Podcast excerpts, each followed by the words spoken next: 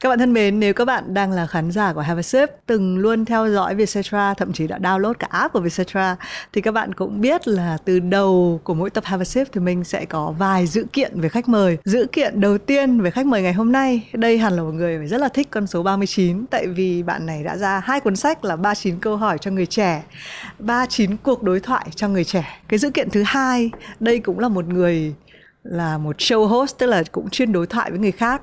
Thậm chí là trong cái cuộc trò chuyện ngày hôm nay kéo dài hai tiếng đồng hồ thì mình có cảm giác là mình đã mất show, mình đã bị cướp cả mic và mình ở trong thế là được hỏi. Và cái dữ kiện cuối cùng thì mình tin là qua cái cuộc trò chuyện ngày hôm nay có rất là nhiều những câu hỏi quan trọng dành cho người trẻ đã được khơi mào để trả lời.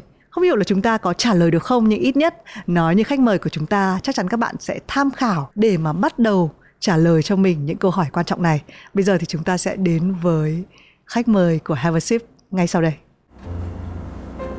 Cảm ơn Sison đã đồng hành cùng Have a Sip, là thương hiệu gọng kính đương đại đầu tiên tại Việt Nam với phương châm thiết kế tối giản. Sison tự hào với các sản phẩm được thiết kế tại Hà Nội.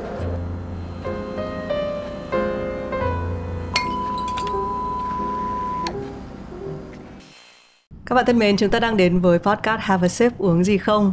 Đây là một cuộc trò chuyện mà thì mình hay chọn khách mời là những người nhiều chữ.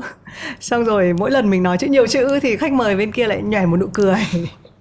à, chữ nhiều chữ là nói vui thôi nhưng rõ ràng là có những người có rất là nhiều các kỹ năng nhưng mà chúng ta sẽ chọn chuyện viết lách là một trong những kỹ năng chính của mình hôm nay xin được chào mừng nhà báo Phan Đăng đến với Have a Sip. À, xin chào chị Thùy Minh người mà chắc là chắc là Minh nhiều hơn Thùy không thì cũng có đấy chỉ là ẩn ở phía trong thôi. à, chắc là ẩn ở phía trong. Phan Đăng thì thì Minh biết đến cũng vài năm trước chắc là Đăng không nhớ hẳn nhưng mà lần đầu tiên gặp là trong giai điệu tự hào. Có nhớ. Có à. nhớ. À, lúc đó thì ờ, với trong mắt thì Minh thì có một số các nhân vật mà rất là hay xuất hiện trên TV họ có thể bình luận từ bóng đá cho đến chuyện đời chuyện nghề đúng không? À, sau này thì nhân vật này còn cầm trịch một cái show rất là nổi tiếng trên TV nữa. Nhưng mà khi mà viết những cái cuốn sách của mình thì Đăng vẫn luôn để tên là nhà báo Phan Đăng. Tại sao đã nào? Trong rất là nhiều các cái nghề mà mình làm. Bởi vì có một câu là nhà văn, nhà báo, nhà thơ cả ba nhà ấy bơ vơ không nhà. Bây giờ em chả có một cái nhà nào để ở cả. Nhà thì đi thuê, cho nên thôi tốt nhất là chọn một nhà ra để chứng tỏ mình nghèo. Đấy là một câu trả lời vui, thế còn một câu trả lời nghiêm túc thì sao? Thật ra là nhà báo nó đáng yêu, ừ. đúng không? Ừ. Chị Minh cũng làm báo, chị Minh thấy là chữ nhà báo nó đáng yêu không cần phải làm một cái nhà gì khác nữa cả. Thì mình gần đây cũng may mắn đi một cái chuyến đi mà toàn các nhà báo kỳ cựu được một cái học bổng của đại sứ quán Nhật Bản. Ừ. thì mình sang gặp các cái nhà báo ở các nước khác ấy, thì mọi người đều thấy là mọi người đều coi là mạng xã hội là một kẻ thù. Tức là họ loay hoay không biết là thế khán giả của tôi liệu sẽ nghe theo lời mạng xã hội hay là báo chí chính thống ừ, những cái viết những cái tên nhà báo mà họ đã biết uh, thậm chí sau này có một số các quốc gia như là Philippines chẳng hạn thì chính phủ của họ thậm chí sẽ đối đầu với báo chí riêng ở Philippines mà nói họ sẽ lấy mạng xã hội để trở thành một công cụ chính và nhà báo Philippines thì hay nói đùa là uh, chúng tôi mà cần phỏng vấn chính phủ một điều gì thì chính phủ sẽ trả lời là hãy xem livestream của tôi trên Facebook. Um, ở Việt Nam thì tình hình nó không căng đến mức độ như thế. Về mặt làm nghề mà nói đang đang nghĩ gì về cái nghề của mình giữa uh, rất là nhiều những cái platform truyền thông mới? Xã hội luôn luôn tịnh tiến. Nếu như chúng ta không chịu dung nạp những cái mới đó thì chúng ta chỉ tự cô lập mình thôi. Mạng xã hội không phải là báo chí nhưng với cách vận động của mạng xã hội bây giờ đó rất nhiều nhà báo chính thống đang làm báo trên mạng xã hội đấy chứ. Ừ. lúc nãy chị thủy minh ờ, đặt ra một cái ranh giới giữa mạng xã hội và những cây bút mang theo nghĩa là những cây bút chính thống. Nhưng bây giờ chị thấy không? Những cây bút đó đó mà viết bài trên báo chính thống ít người đọc hơn là họ viết bài trên facebook của họ. Có nghĩa là họ sử dụng mạng xã hội để mà họ làm báo ấy chứ. Ừ. và nếu như báo chí chính thống ngày xưa đó thì chỉ có nhà báo mới được làm báo. Thì bây giờ cái mạng xã hội nó giúp cho ai cũng có thể ai đưa tin. báo. Ừ. ai cũng có thể làm báo dù không có nghiệp vụ báo chí. Thế thì đấy là một thực tế. Mình muốn hay không muốn mình phải thừa nhận nó. Quả nhiên là có những lúc mà mình đọc mạng xã hội của những cây bút tầm vóc chín chắn có trách nhiệm mình học được nhiều chứ. Thế còn đâu đó có ai đó sử dụng mạng xã hội một cách không tích cực thì mình có cái năng lực tự lọc mà. Thay vì bắt họ phải thế nọ thế kia tại sao ừ. mình không lọc? Tại sao mình không chọn lựa? Thay vì bắt thời đại như mình ấy, thì hãy nhìn thời đại với những nhịp đập đúng như nó vốn có của nó đang có nhắc đến cái năng lực uh, tự lọc ừ. uh, gần đây thì mình có xem một cái video của các bạn uh, trên YouTube tên là hội đồng kiều à. bạn có phân tích cái podcast của mình nên mình cũng đọc thì bạn có nhắc đến cái digital uh, literacy tức là một dạng là cũng năng lực uh, dân trí tức là một cái cái độ hiểu biết về dân trí uh, nhưng nếu mình nói rằng là mạng xã hội đã xảy ra quá sớm ở Việt Nam khi mà cái năng lực tự lọc nó chưa hoàn thiện hẳn nên nó mới nảy sinh ra. Thì mình cũng là một trong những người bước chân vào YouTube rất là sớm nhá. À, hồi đó mình làm một cái show mà tất cả mọi người đều nhầm là tại sao chương trình truyền hình lại nói những chuyện này. Tức là mọi người không phân biệt một cái cô mà dẫn trên TV mà cô ấy mà xuất hiện ở trên YouTube thì là đấy là chương trình TV đưa lên YouTube. Cái năng lực tự lọc đấy nó ở Việt Nam thì mình thấy nó, nó thấp nó chưa được uh, trưởng thành đủ để mà à người ta nhận ra là đây là một nhà báo đây là một cây viết có tầm vóc với lại một cái thông tin fake news không có chưa có được kiểm chứng đang nghĩ gì về chuyện đấy nào chị nói đến fake news thì phải nói trước là em là nạn nhân của rất nhiều fake news có những người ta câu like câu view đó ừ. người ta lấy những các cái câu nói của em xong rồi biến tấu nó đi ừ. thêm thắt một số tính từ ừ. lấy ra khỏi văn cảnh lóc vào một bối cảnh khác ừ. thế thì một số người tin tưởng đấy là thật lao vào tấn công ừ. chửi bới này thoá mạ này. Kinh khủng lắm. Và nếu như bình thường đó mình là một nạn nhân kiểu như thế thì mình sẽ phản ứng cái chuyện này rất là dữ dội. Mình nói à đấy các bạn không biết tự lọc nhá. Ừ. các bạn không biết phân biệt giữa tin thật và tin giả nhá. Có nhiều người như em ấy thì rất là bức xúc bởi cái chuyện đó. Em không bức xúc. Ừ. mặc dù em là nạn nhân em không bức xúc. Có một chút lân cấn có một chút suy tư nhưng mà từ câu chuyện của mình cũng như những cái câu chuyện của những người như mình, thì mình chợt nhìn ra những vận động, những vận động, những cái nhịp đập của xã hội ngày hôm nay. Chị Minh có nói rằng là à màng lọc của Việt Nam thấp. Chị Minh có nói rằng là à cái mạng xã hội nó xuất hiện ở Việt Nam có vẻ như là trước so với cái năng lực nhận thức màng lọc của người dùng mạng xã hội. Nếu điều đó là thật thì đấy cũng là chuyện bình thường. Cuộc sống luôn diễn ra theo những cách không ai tưởng tượng được. Chúng ta đang sống trong một thế giới với chủ nghĩa hỗn độn. Đùng một cái ai biết hai năm vừa rồi chúng ta bị chết rất nhiều bởi covid. Đùng một cái ai biết tự nhiên có một thứ mang tên là mạng xã hội rơi xuống quả đất này. Rồi đùng một cái ai biết ngày mai, ngày kia sẽ lại có một vũ trụ ảo hay là có một cái gì đó rơi xuống. Không phải là câu chuyện của sớm hay muộn nữa, mà đằng sau đó đó, nó đòi hỏi con người ở thế kỷ 21 một năng lực này này con người phải tập dượt một năng lực ứng xử trước các biến động. Chúng ta có thể thất bại trong một biến động này. Chúng ta có thể chưa tạo ra được cái màng lọc tốt như chị minh mong muốn. Chúng ta có thể trách là mạng xã hội đến với chúng ta sớm quá, trong khi cái màng lọc của chúng ta nó chậm quá. Nhưng ngay cả thất bại đó cũng là một cuộc tập dượt. Để mà chúng ta dần dần dần dần chuẩn bị các kỹ năng ứng xử trước các biến động. Và em đọc một số nhà tư tưởng lớn họ quan tâm đến điều này thế kỷ 21 là thế kỷ của biến động. Thế kỷ 22 rồi sẽ là thế kỷ của biến động. Nếu như con người không tập dượt những kỹ năng để mà ứng xử trước những cái biến động, những cái mình không hề biết, thì con người sẽ phải trả giá. Cho nên thất bại ngày hôm nay nó cũng có giá trị của nó tất nhiên thì mình đồng ý với cái việc là cái khả năng thích nghi ừ. là cái thứ thực ra cái vũ khí lớn nhất mà con người có thể có được. Và thực tế chứng minh là mọi thứ nó thay đổi quá nhanh. Mình chả giỏi cái gì được tại vì mình giỏi cái gì ngày hôm nay ngày hôm sau mình nó cũng Lỗi không còn dùng rồi. được nữa. Thì cái khả năng thích nghi là thứ chúng ta nên giỏi nhiều nhất.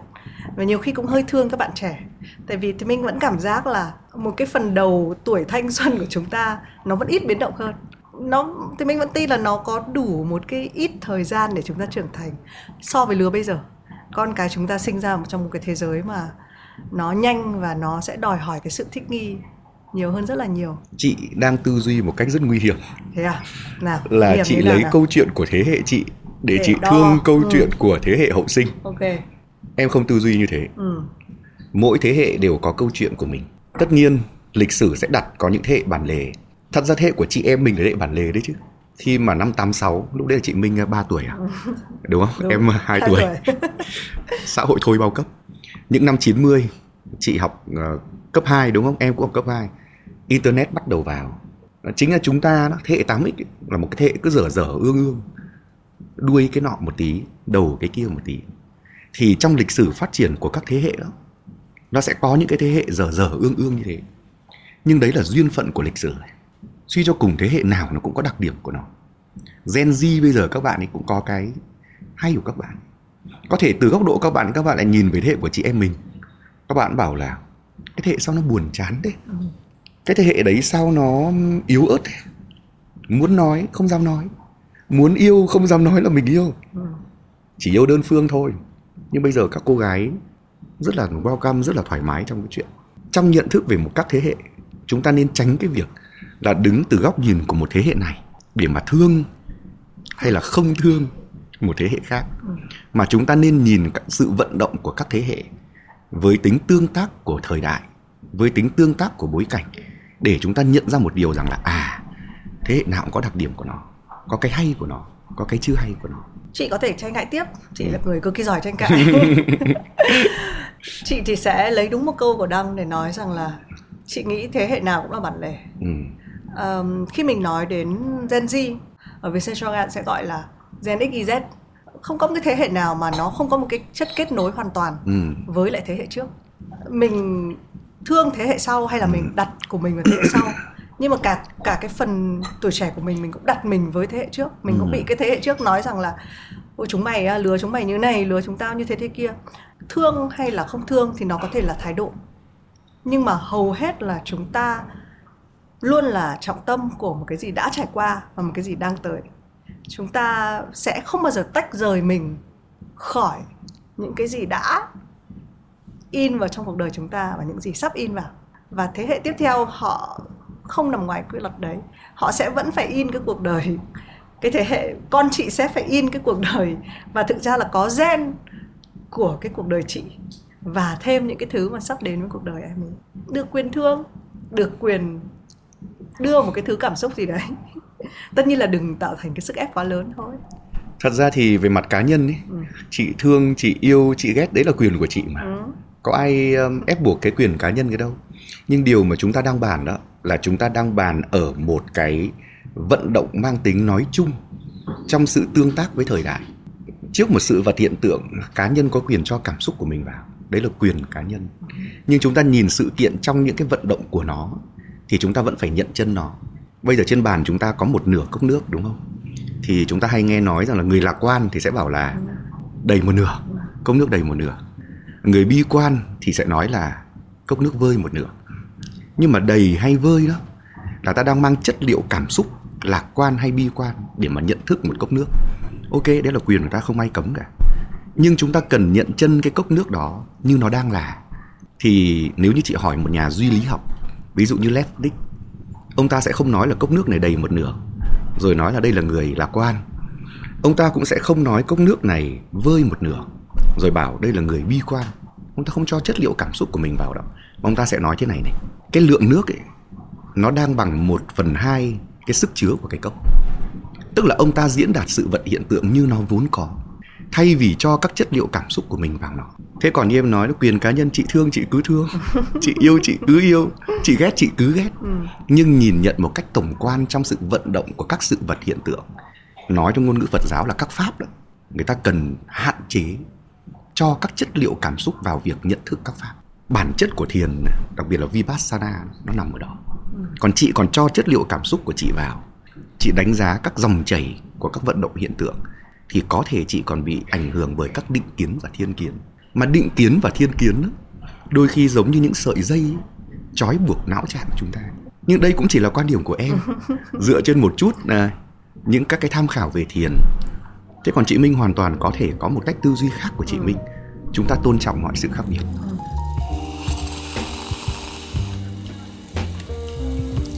Chị cũng rất là thích các cái việc là uh, tách cái bản thân mình cảm xúc của mình ừ.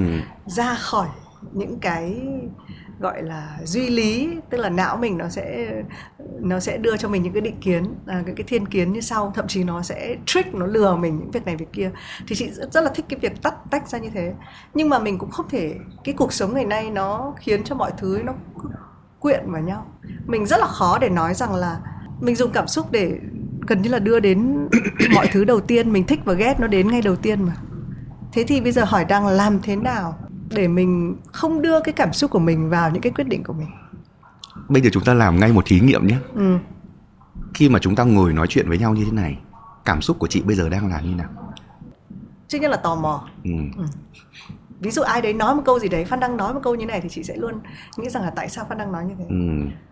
phan đăng đã tu bao nhiêu kiếp để nói ra được câu này tò mò như vậy là chúng ta vừa làm một cái việc đó là chị vừa quan sát được chính chị đấy.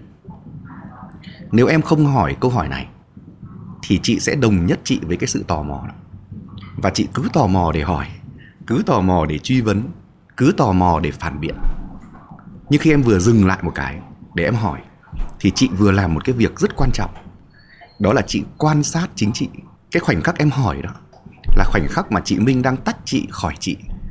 Có một thủy minh phẩy đang nhìn thủy minh thật và thủy minh phẩy thấy rằng là cái cô thủy minh thật kia kìa, cô ta đang tò mò cái thực hành quan sát đó cái thực hành phân tách ta khỏi ta để nhìn ta đó, nó sẽ giúp cho chúng ta điều chỉnh được cách mà chúng ta nhìn nhận về thế giới khi chúng ta nhìn thấy cảm xúc của ta là yêu quá, thì nó sẽ điều chỉnh cái quả đó.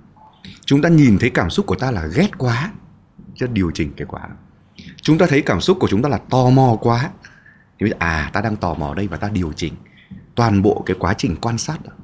Người ta gọi là chánh niệm. Và thực tập chánh niệm chính là cách để mà chúng ta nhìn mình nhìn vào con người bên trong của mình. Và thực tập chánh niệm cũng là cách để trả lời câu hỏi của chị Minh. Làm gì để bỏ bớt chất liệu cảm xúc trong việc nhìn nhận các pháp nói theo ngôn ngữ Phật giáo nhìn nhận các sự vật hiện tượng nói theo ngôn ngữ triết học? Hay là nhìn nhận một cô này một anh này một chàng này theo ngôn ngữ của đời thường chúng ta và em có nhớ là vào cái thời điểm nào ừ. thì em bắt đầu cái quá trình này không Có. Thật ra mà nói em đọc về tôn giáo, chánh niệm Vipassana thì từ mười mấy năm trước. Ừ. Nhưng cái thời đó mình đọc một cách lý thuyết. Và đấy là một cái thời mà đọc không biết để làm gì, nhưng cứ đọc. Thế nhưng mà trong khoảng tầm 5 năm trở lại đây đó, tức là sau một quá trình dài mình sống rồi, thất bại nhiều rồi, đau khổ nhiều này, rồi đâu đó cũng có một chút chút thành công, tức là mình có cái sự trải nghiệm trong đời sống. Thì tự nhiên những cái mình đọc ngày xưa đó, Ừ. mình tưởng nó chết rồi thì tự nhiên nó lại xuất hiện lại. Và bây giờ thì mình lại ứng dụng được những cái mình đọc để mà mình quan sát chính mình. Nhưng mà nó có những dấu mốc rất là cụ thể nhé. Ví dụ em có một cái chấn động về tinh thần cách đây vài năm và em bị khủng hoảng. Câu hỏi đặt ra là ai cứu ta đây? Đến gặp bác sĩ tâm lý à? Chưa chắc bác sĩ tâm lý có thể cứu ta trong một cái khoảnh khắc nào đó nhất định. À, gặp chị Thùy Minh à, chị Thùy Minh rất là thông minh rất là xinh đẹp rất là năng lượng tích cực nhưng cũng thể chỉ có thể cứu ta trong một buổi chiều. Còn lại buổi đêm ta về ta vẫn nằm trên giường này. Ta vẫn đối diện với cái câu chuyện của ta. Ai cứu ta đây? Thì lúc đó đó em mới nhớ đến cái khoảnh khắc cuối đời của đức phật. Chị có biết là trước khi nhắm mắt ấy, cái câu cuối cùng mà đức phật nói là gì? Chị sẽ biết ngay sau đây có một người rất gần đức phật khóc. Đó là thầy ananda, là người mà lo khăn áo cho đức phật sau hàng chục năm. Thì thầy ananda khóc, bởi vì cái người thầy lớn chuẩn bị nhập diệt, người mình gắn bó như thế, sắp ra đi, thì đức phật có nói thế này này. Này ananda, ngươi theo ta hàng chục năm, điều đó thật đáng ghi nhận. Nhưng điều đó không giúp ngươi cứu rỗi đâu. Theo phật hàng chục năm như thế, nhưng mà cũng không giúp mình cứu rỗi đâu. Này ananda hãy là ánh sáng soi tỏ chính ngươi. Chỉ tự ananda mới cứu được mình. Phật không cứu được đôi khi chúng ta lầm tưởng là phật là một cái đấng tối cao, thần thánh nào đó để nhấc mình khỏi đau khổ. Thật không có cái phép đâu. Phật chỉ đưa cho chúng ta một phương pháp. À tứ diệu đế à bát chánh đạo. Nhưng mà áp dụng cái phương pháp đó được hay không đó là việc của ta, chứ không phải việc của phật. Cho nên là trở lại. Thế thì khi những lúc mình đau khổ như thế mình bị rối loạn đi mình nhớ lại cái câu chuyện đó. Thì mình à mình chỉ có cách là tự soi sáng để mà hóa giải vấn đề của mình thôi. Thì nhờ cái dấu mốc đó, em phân tách em khỏi em, để quan sát cái rối loạn đấy của mình, để quan sát cái đau khổ đấy của mình, để quan sát những các cái bức bối tan nát đó của mình. Và từ đó đến bây giờ đã nhờ cái quy trình quan sát đó, thì càng ngày mình càng làm chủ tâm của mình tốt lên. Và thậm chí khoe một tí là trong một vài năm gần đây đó là còn giúp một số người khác trị liệu. Bởi vì trước hết là mình đã trị liệu cho mình thành công rồi. Giúp một số người khác trị liệu. Đấy, bằng cái phương pháp mà mình đúc kết. Thì nó có những dấu mốc như vậy. Có thể là con người ta không chịu một cái dấu mốc cụ thể. Ừ.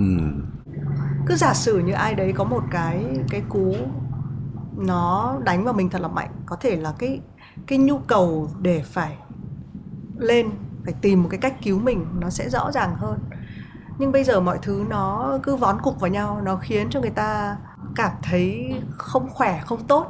Rõ ràng là cái thế hệ mới chịu cái tác động về sức khỏe tinh thần và cũng là quan sát được cái sức khỏe tinh thần của mình tốt hơn những thế hệ cũ. Mà cũng không cần phải là vì một cái dấu mốc cụ thể, mà là người ta, cái nhận thức người ta sẽ, người ta sẽ nhìn được cái đấy gần hơn. Đấy, và chị muốn hỏi là nếu không có một cái cú sốc thật là cụ thể, thì thường người ta sẽ làm cách nào để để tốt hơn về sức khỏe tinh thần câu hỏi hay quá có một thống kê cách đây 3 năm của Viện Sức khỏe Tâm thần hay là một cái trung tâm thống kê nào đó ở Việt Nam đó, là 30% người Việt Nam bị rối loạn tinh thần.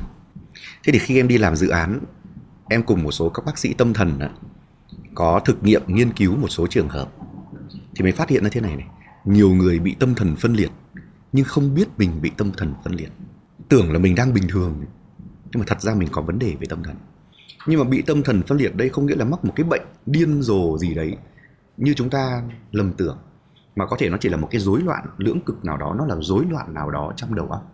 Có những người bị bệnh mà không biết mình bị bệnh. Thứ nhất, thứ hai nữa là xã hội càng phát triển thì chị biết là cái áp lực cuộc sống bây giờ nó khủng khiếp. Với Gen Z bây giờ còn thêm một cái áp lực nữa là áp lực đồng trang lứa, đúng không? Áp lực con nhà người ta. Đó, và chính từ những áp lực đó trên đâu đó đã có những vụ tự tử thế thì rõ ràng là họ cũng đã gặp những vấn đề tinh thần của họ. Chị Minh nói rằng là có những người bị những cái cú hích rõ ràng, nhận ra vấn đề. Thế còn có những lúc nó lờ nhờ, nó không rõ ràng, thì những trường hợp đó hoặc là rơi vào cái trạng thái như em vừa nói đó, là bị tâm thần phân liệt nhưng không biết mình bị tâm thần phân liệt. Thế còn thứ hai nữa là nếu như có những người mà họ luôn luôn nhận thức được, thì điều đấy rất tốt. Vậy thì làm thế nào để nhận thức được? Câu hỏi của chị. Thì em cho rằng là phải luôn ý thức được rằng đó, trong ta luôn có hai con người cần chăm sóc. Thứ nhất là con người vật chất của chúng ta này. Ta cho nó vaccine này, ta cho nó thuốc này, ta cho nó thức ăn này. Nhưng có một con người thứ hai, con người tinh thần. Con người tinh thần nó cũng là một con người hiện hữu lắm. Nếu chúng ta không chăm sóc cái con người tinh thần đó, thì chúng ta chết bất thình lình lúc nào mà tinh thần không hay.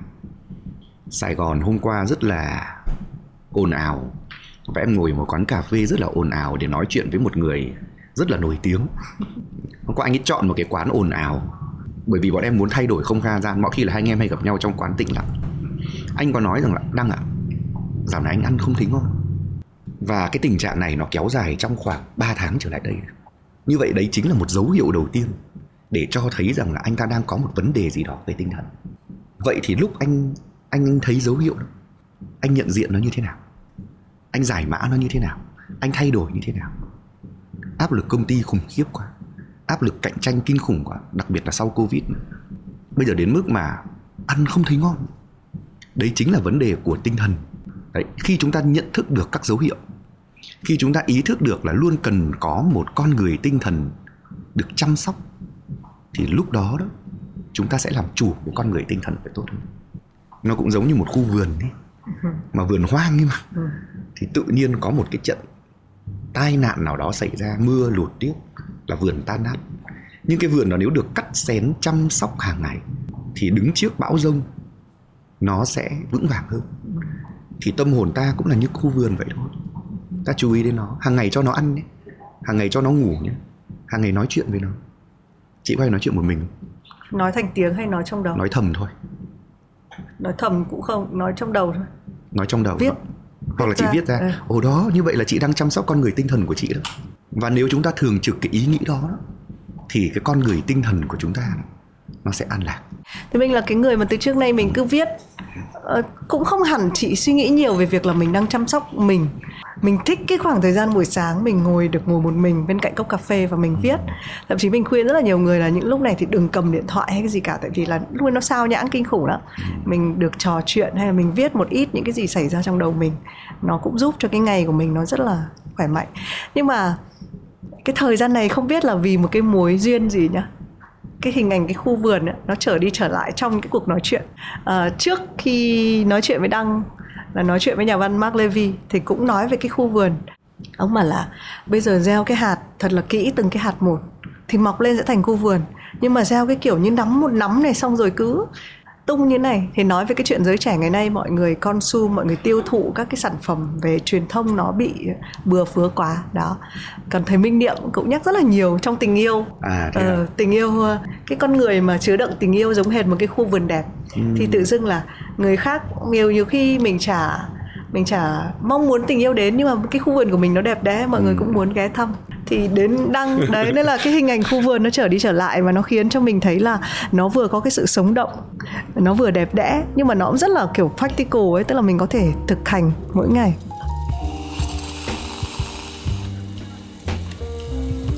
Nhưng mà mình đang nói chuyện nhà báo nhá, thì đang là làm nhà báo này, rồi làm nhà youtube, làm các nhà khác nữa. Và có vẻ như đang là người mà sẽ luôn ờ, đi phỏng vấn trò chuyện với mọi người. Thường thì em sẽ chọn các cái nhân vật của mình như thế nào? Uh, em thì thường chọn những nhân vật là trí thức để mà trao đổi một vấn đề về tri thức nào đó thì đấy là cái mình thấy là cái gu của mình hợp hơn hợp hơn ừ. nhưng mà dạo này thì thấy rằng là nếu như mình làm mãi như thế đó thì nó cũng uh, hơi cũ kỹ cho đôi khi mình cũng phải làm mới mình đó là mình chọn những người mà rất khác mình để nói về những cái câu chuyện rất khác mình một câu chuyện giang hồ chẳng hạn ừ. đấy là câu chuyện mà một khán giả của em bảo rằng là không bao giờ nghĩ văn đăng có thể hỏi một, một cái chủ đề như thế ừ. Nhưng vấn đề không phải là chủ đề nào mà cách mà chúng ta hỏi như thế nào đúng không? Ừ. hoặc là ngồi với chị minh này. Ừ. chị minh là một người rất khác em. Ừ. Chắc không phải trí thức. khác.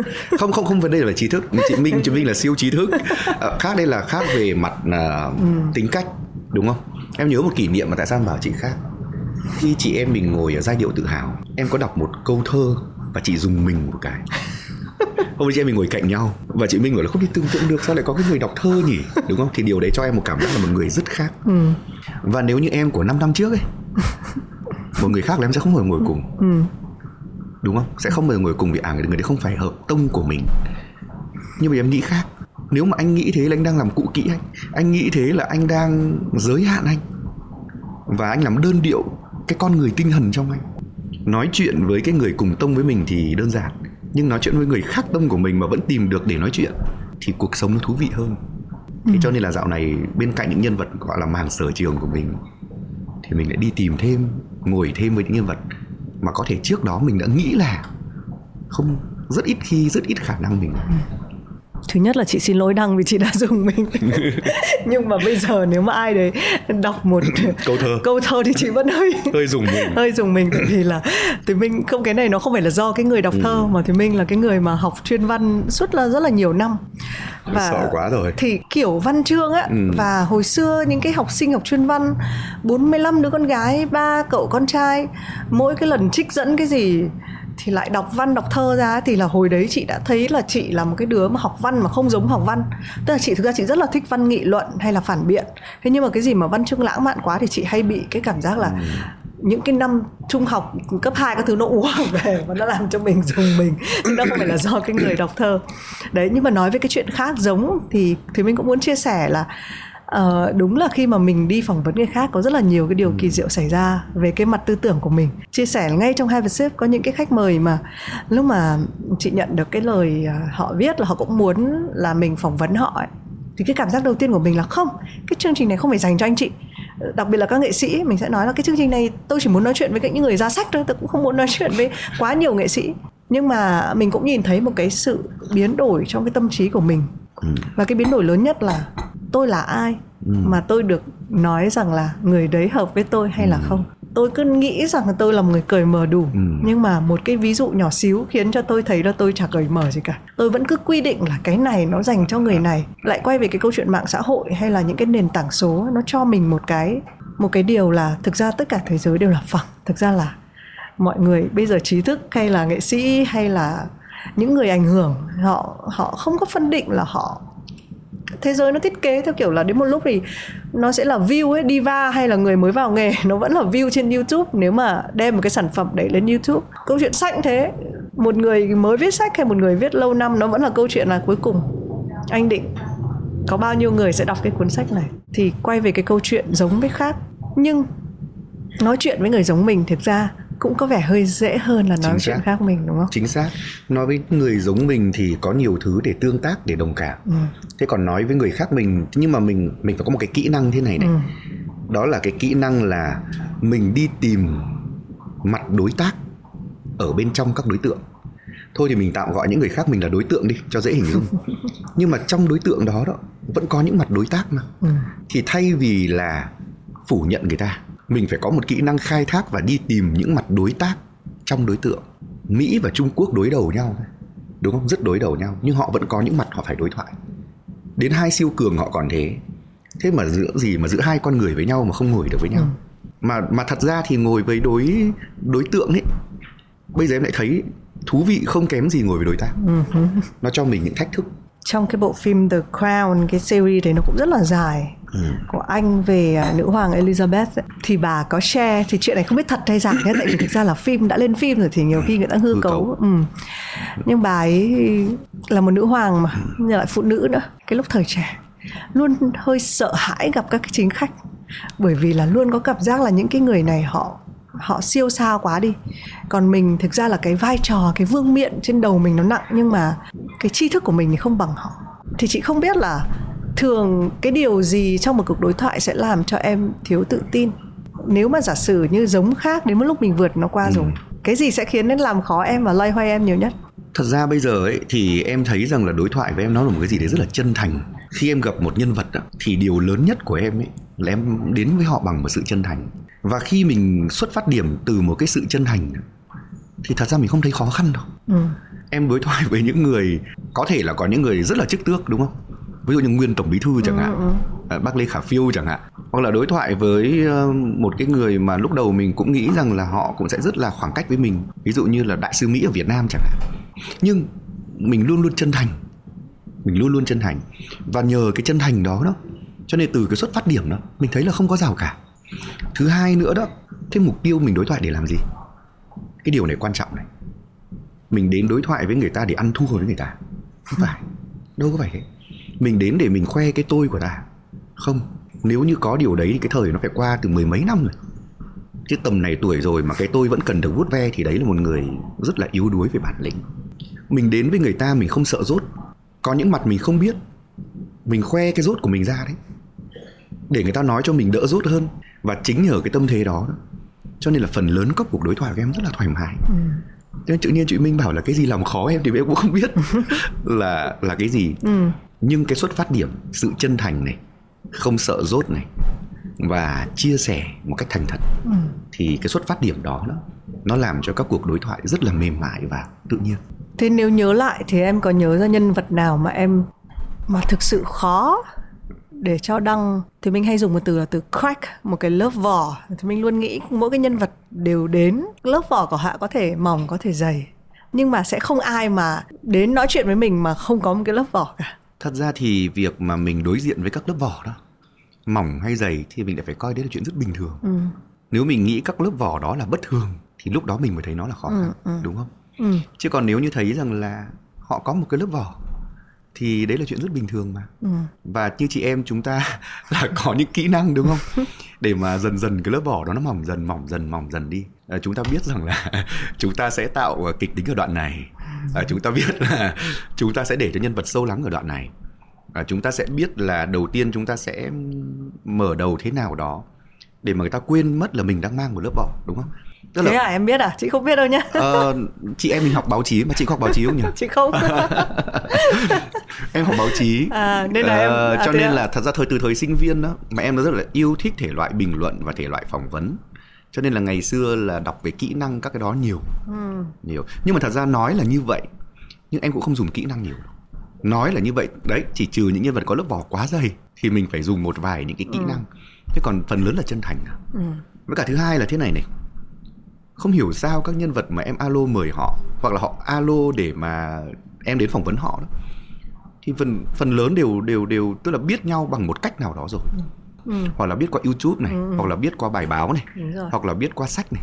Cho nên họ đã biết mình trước rồi. Chưa giả dụ như mình là một người mới toanh họ chưa biết gì cả thì có thể lớp vỏ đấy lúc đấy rất là khủng khiếp đấy. Nhưng ờ, như chị em mình thì họ đều biết trước cả thì họ cũng rất là thoải mái. Ừ. đấy là một lợi thế của chúng ta. Ừ. ừ. chị đang muốn nhắc đến một số các cái điểm sáng mà có thể chính mình cũng không biết trước. Ừ. nó nó cũng không hẳn là có thể cái cảm giác vỏ nó sẽ làm cho cứ như là chúng ta sẽ phơi bày ra một cái gì đấy hoàn toàn mới nhưng không hẳn nó chỉ là một cái uh, có một cái khoảnh khắc nhỏ nhỏ nào đấy mà nghe cái tiếng cái tiếng tách một phát đấy ừ. thì thì đấy là những lúc mà thường thì trong một cái cuộc phỏng vấn chị hay vui thích nhất cái khoảnh khắc đấy ừ. với kỹ năng với cái việc mình đã làm nghề lâu với cái chất lượng khách mời của mình ừ. thì về bản chất mình đã không lo lắng về toàn bộ cái cuộc nói chuyện rồi mình cũng tin là mình đã đến với lòng chân thành và mình cũng đã biết là cái cuộc trò chuyện này để cho ai rồi thì nó đã đảm bảo là à dù gì nó cũng sẽ là một cái cuộc đối thoại ừ. tương đối ổn. Đấy nhưng mà có một vài cái một vài cái nhân vật họ sẽ làm cho mình thấy một cái sự vui thích đặc biệt khi mà mình đấy, có cái tiếng đấy ra. Thì chị chỉ không biết là đang có cái nhân vật nào mà đã từng khó nhất với em kể cả với lòng chân thành kể cả với kinh nghiệm và kỹ thuật cái nhân vật đấy vẫn khó em cũng không bây giờ không, không thể không, không thể biết vì thật ra em không thấy khó. Uh-huh. à mà nhưng mà có một điều à khó là như thế này. Phần lớn các nhân vật mình đã alo mời thì họ nhận lời. Nhưng mà cũng có nhân vật mà họ cứ hẹn lần nữa thì thường thường đó có những người là đã chọn ai rồi là họ sẽ tấn công nhân vật đó đến cùng đúng không? Họ cứ hẹn hẹn hẹn hẹn thì thì thì một số người sẽ là ok tôi sẽ truy kích đến cùng để bao giờ tôi phỏng vấn được thì thôi. Nhưng em thì thế này tôi đến với anh bằng một sự chân thành. Ừ. tôi rất cần anh trả lời phỏng vấn. Tôi rất cần anh đối thoại với tôi. Nhưng sau một hai lần đó mà tôi không cảm nhận được là bản thân anh cũng có một chút chút cái mong muốn nào đó. Thì thôi. Ừ. tôi stop ngay à? Ừ. cái stop từ xa đó đó có lẽ nó là một cách để ngăn chặn những cái khó khăn của nhân vật chăng? Ừ. đúng không? Chứ còn nếu như mình mà cứ truy vấn đến cùng có thể họ nể mình này họ phải ngồi với mình. Nhưng mà rồi cuối cùng nó sẽ tạo ra những cái lớp vỏ rất là dày ừ. mà em cũng stop một vài nhân vật theo kiểu ok tôi rất muốn anh đối thoại với tôi nhưng nếu tôi không cảm nhận được là trong anh có sự thì tôi cũng thôi mà ừ. tôi chọn người khác tôi mời người khác có sao đâu ừ. em cũng thoải mái và không chịu áp lực bất cứ một cái gì về mặt mặt đó cả ừ. hiện nay em đang phụ trách một tờ báo là an ninh thế giới giữa tháng cuối tháng và em phụ trách một cái chuyên mục là đối thoại và suy ngẫm và cứ hai tuần là phải tìm một nhân vật để đối thoại mà em giữ cái chuyên mục đấy 5 năm rồi. Rồi trên kênh youtube cũng một tuần cũng đối thoại với một nhân vật nào đó. Có những nhân vật mà mình thấy rằng là họ không hào hứng. Thì thôi stop tìm nhân vật khác. Câu chuyện sau đó nó rất là dễ dàng. Ừ. nó ngăn chặn những cái khó từ xa. Ừ.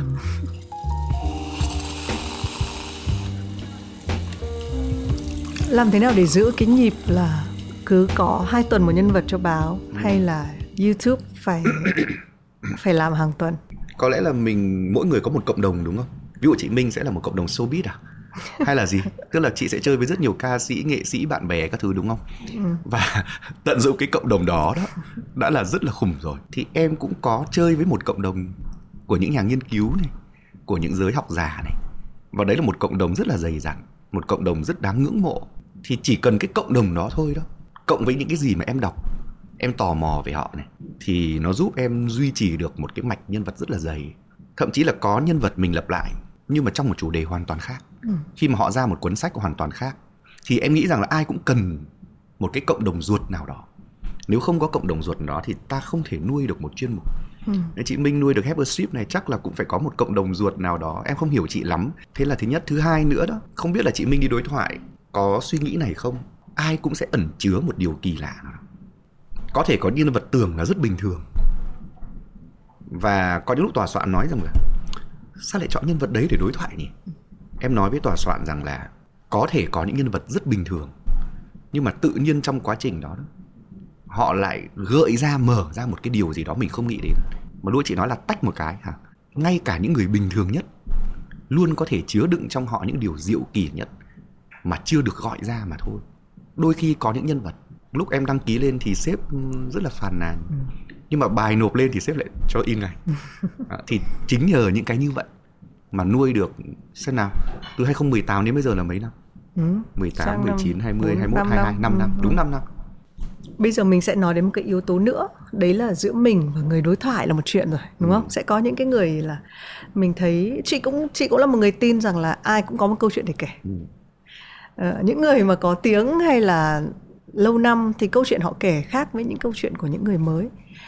Nhưng bây giờ mình đang sống trong cái thế giới mà nó có một cái đối trọng thứ ba là khán giả, là độc giả. Làm youtube thì có người xem youtube. Em em có nghĩ đến cái đối trọng thứ ba này trong cái việc làm nội dung hay không, làm báo, làm phỏng vấn hay không? Và họ ảnh hưởng bao nhiêu đến em? Phải trả lời rất thành thật là em hiểu, rất hiểu cái câu hỏi của chị Minh vì chúng ta đều là những người làm truyền thông. Và tất cả chúng ta đều biết rằng một tờ báo muốn lượng phát hành lớn. Một YouTube muốn view cao. Đấy, thì chúng ta phải đặt cái mục tiêu là phục vụ cái nhu cầu của khán giả lên đầu. Khán giả đang tò mò cái gì? À, vấn đề gì đang hot trong xã hội? Là những người làm truyền thông đều phải lao vào đó và lúc đó mới có view lúc đó mới có uh, lượng phát hành lớn.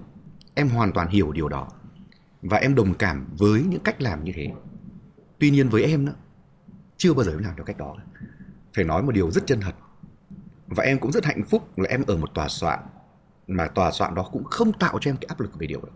Cái chuyên mục đó của em giữ là là em được quyền chọn theo cách định hướng của em. Tất nhiên là trên sự đồng ý sau đó của sếp. Thế còn trên youtube cũng vậy à.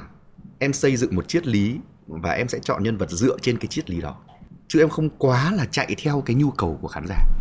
Nhưng đây là một kiểu làm truyền thông mà không nên phát huy là không không nên khuyến khích đúng không?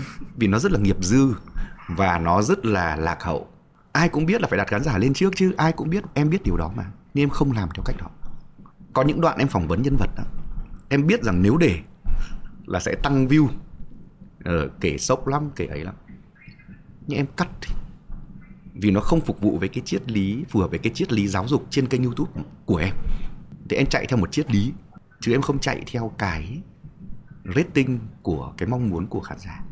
Thì đấy là tất nhiên mỗi người sẽ có một triết lý làm nghề nhé và triết lý làm nghề như chị Minh vừa nói cũng rất đáng trân trọng và em rất đồng cảm rất đồng cảm tuyệt đối không không đánh giá gì.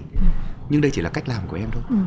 nên chị mới nghĩ ra một cái thực ra nó có một cái bước đệm. Ừ. mình cũng không cần phải chọn nhân vật ăn khách. Ờ, cái thực tế mà Have a Sip này uh, trong rất là nhiều năm làm nghề nhá đôi khi một cái nhân vật ăn khách một cái nhân vật hồi đó chị vẫn nhớ là một nhà tài trợ của Have a Sip có hỏi là tại sao một cái nhân vật mà có mấy triệu follower nhưng mà view lại như thế này trong khi một nhân vật có follow cực ít nhưng mà view trên cái Have a Sip lại cao như thế này ừ. thì nó cũng cho thấy một cái câu chuyện nữa là cái cách kể chuyện của mình là gì ừ.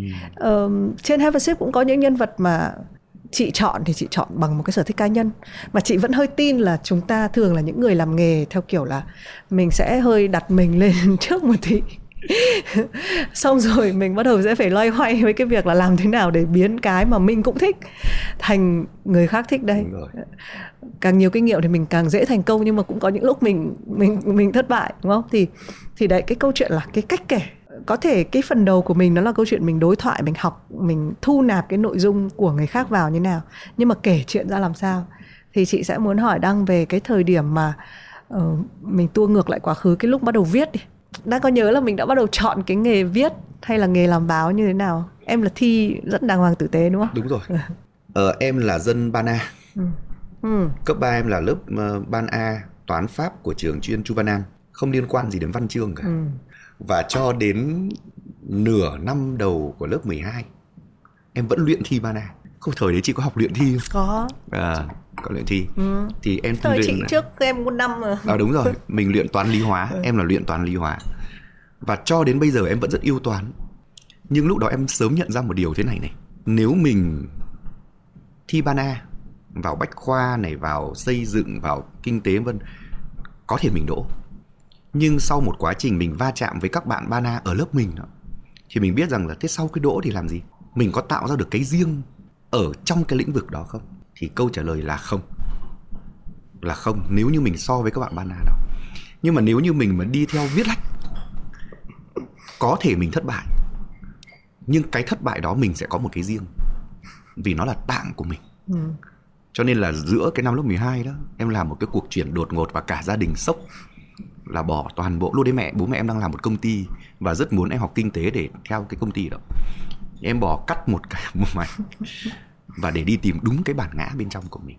Thì thật ra là mình cũng yêu chữ nghĩa yêu viết lách từ trước từ trước.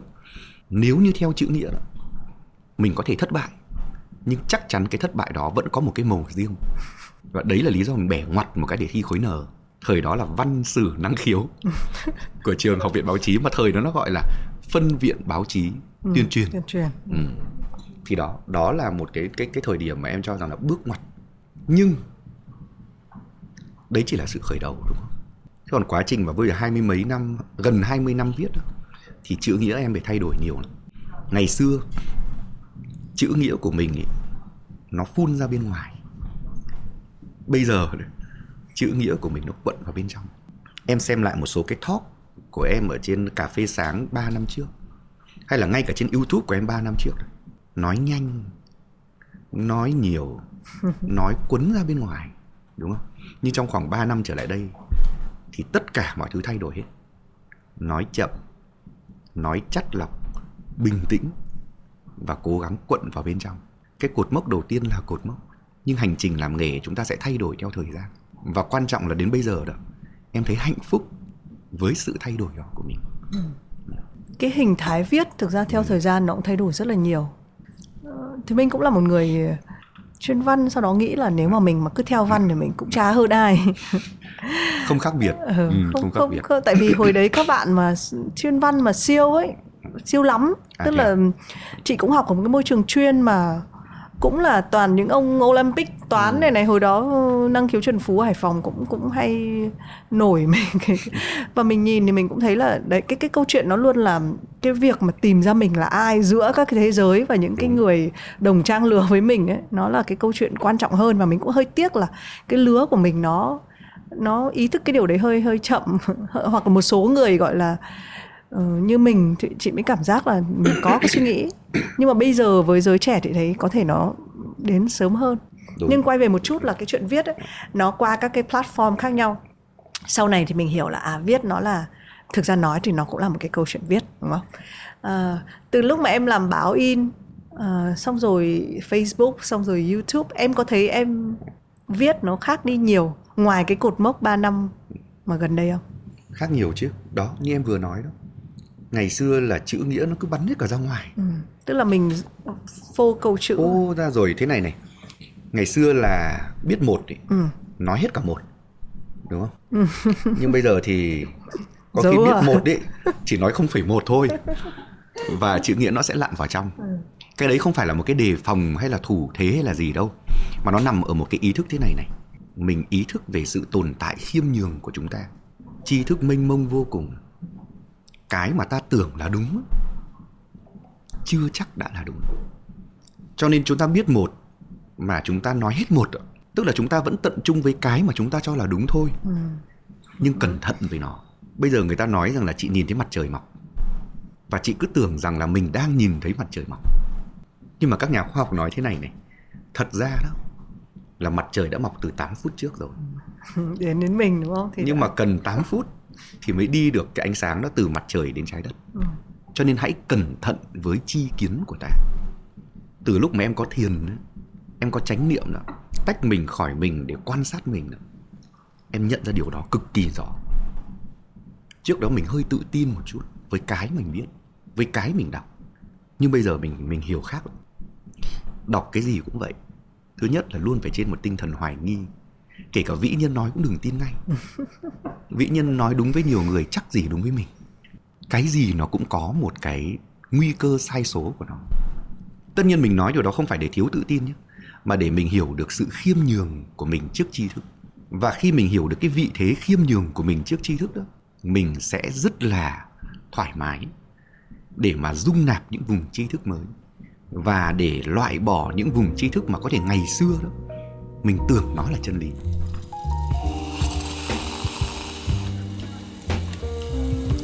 Viết trên báo xong rồi đến lúc làm YouTube ấy. Em có cảm giác nó khác gì không? Thật ra thì em làm youtube như viết báo. Em lấy những bài báo đó đó. Em nói lại thì thành youtube. Em toàn vậy à? Ừ. đó. Em không có một cái sự phân biệt đâu. Hay là em viết bài ở facebook của mạng xã hội ấy, cũng giống như con người em viết báo chứ em không phân tách là à tôi viết báo thì tôi phải như thế này này tôi làm youtube tôi phải như thế này này tôi làm cái này có lẽ là kỹ năng làm nghề kém đấy em phải học chị minh nhiều. Tức là không phân biệt giữa giữa giữa ờ, mạng xã hội và báo chí chính thống tức là hay là cũng có thể do mình hoạt động ở trong báo chí chính thống nó nó quá là là là nhiều rồi. Cho nên lúc mình làm mạng xã hội mình cũng phải cân nhắc rất là kỹ. Ví dụ kênh youtube cá nhân đúng không? Thì hiểu theo nghĩa là muốn đưa gì thì đưa miễn là không vi phạm pháp luật thế thì tại sao vẫn có những cái câu của nhân vật em cân nhắc em cắt hay không cắt? Mặc dù có thể tăng view nhưng mà nó không phù hợp với cái triết lý giáo dục mà mình theo đuổi. Thì mình cắt đó đó là trách nhiệm của mình với một cái sản phẩm của mình ở trên mạng xã hội. Thì cái này là tùy mỗi người sử dụng mạng xã hội ừ. một cách nó khác nhau. Ừ. theo năm tháng này theo thời gian này thì mình đã có những nhận thức về thế giới nó khác đi. Có nhận thức về con người khác đi. Mình viết lách nó cũng khác đi. Ừ. đến lúc ra sách thì thì nó vẫn là em hay là nó khác em ra cuốn sách này đó ừ. chỉ hai năm trở lại đây nào cái cuốn, cuốn mà 39 câu hỏi cho người trẻ ừ. thì mới ra năm ngoái mà ừ. xong rồi còn cuốn 39 cuộc đối thoại cho người trẻ xong. thì ra năm nay ừ. 3 năm trở lại đây đó thì em đã khác em trước đó rất nhiều rồi cho nên là những cái sản phẩm này này nó là em của bây giờ chứ không phải là ừ, em của, của ngày hôm qua. ừ. mà cũng rất may là nó là em của bây giờ. Chứ thật sự bây giờ xem lại một số chương trình ngày xưa đó có thể là bình luận bóng đá từ ừ. thời mười mấy năm trước. Rồi có thể là cà phê sáng kể cả có những lúc dẫn ai là triệu phú. Mình xem lại mình tự thấy hơi hơi xấu hổ. Và cái năng lực tự xấu hổ trước mình với những điều của mình em nghĩ là một năng lực quan trọng. Ừ. nếu như bây giờ được quay ngược thời gian thì có những cái điều đó ngày xưa mình tổ chức ngôn ngữ mình sẽ không nói như thế nữa. Nhưng mà thôi phải có thời gian mình mới trưởng thành phải có xấu hổ phải có vấp ngã thì mình mới có thể hài lòng hơn với mình của ngày hôm nay. Ừ. cho chị chất vấn một chút tại sao việc tự xấu hổ với bản thân lại là một cái kỹ năng quan trọng? Ngày nay giới trẻ bây giờ muốn nhắc cái câu này lại hơi chột dạ sợ sợ bị soi. À, mọi người sống trong một cái thời thời kỳ mà luôn luôn là có những cái công cụ mà luôn soi chính mình. Họ post ảnh của chính cá nhân họ. Ừ. họ viết về những cái việc họ đã làm thành tựu bản thân. Cái đối diện nhiều như thế thì cái xấu hổ đấy nó ừ, nó quan trọng như thế nào? Trong mỗi chúng ta có một cái ngã. Cái nhu cầu của cái ngã đó là luôn luôn muốn được vuốt ve luôn luôn muốn được tung hô. À ví dụ như là 15 năm trước có người bảo thủy minh đẹp nhỉ? Thủy minh giỏi nhỉ? Thủy minh ờ, xuất sắc nhỉ không ai bằng thủy minh khi mà đi phỏng vấn, ví dụ vậy. Thì có thể lúc đấy cái ngã đó của chị là đang được vuốt ve đó. Và chỉ một, hai cái câu đó thôi. Có thể mười mấy năm trước của chị minh sẽ sướng cả ngày. Có khi ngày hôm sau vẫn sướng. Nhưng mà đấy là một thời điểm mà có thể là mình chưa thật sự chín chắn.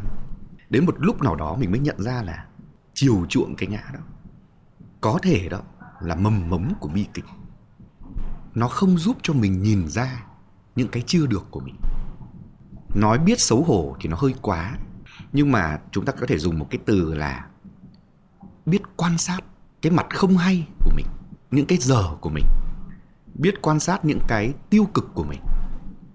Đó là một hành trình để mình lớn lên. Và cao nhất là biết xấu hổ với những cái điều nào đó của mình. Và nhờ toàn bộ cái quá trình biết đó thì mình mới sửa mình được. Chứ nếu như thời 20 tuổi, cái ngã mong chờ được vuốt ve 30 tuổi cái ngã vẫn mong chờ được vuốt ve. 6 70 tuổi, ai đó vuốt ve cái ngã vẫn sướng, thì chưa chắc mình đã phát triển một cách lành lặn.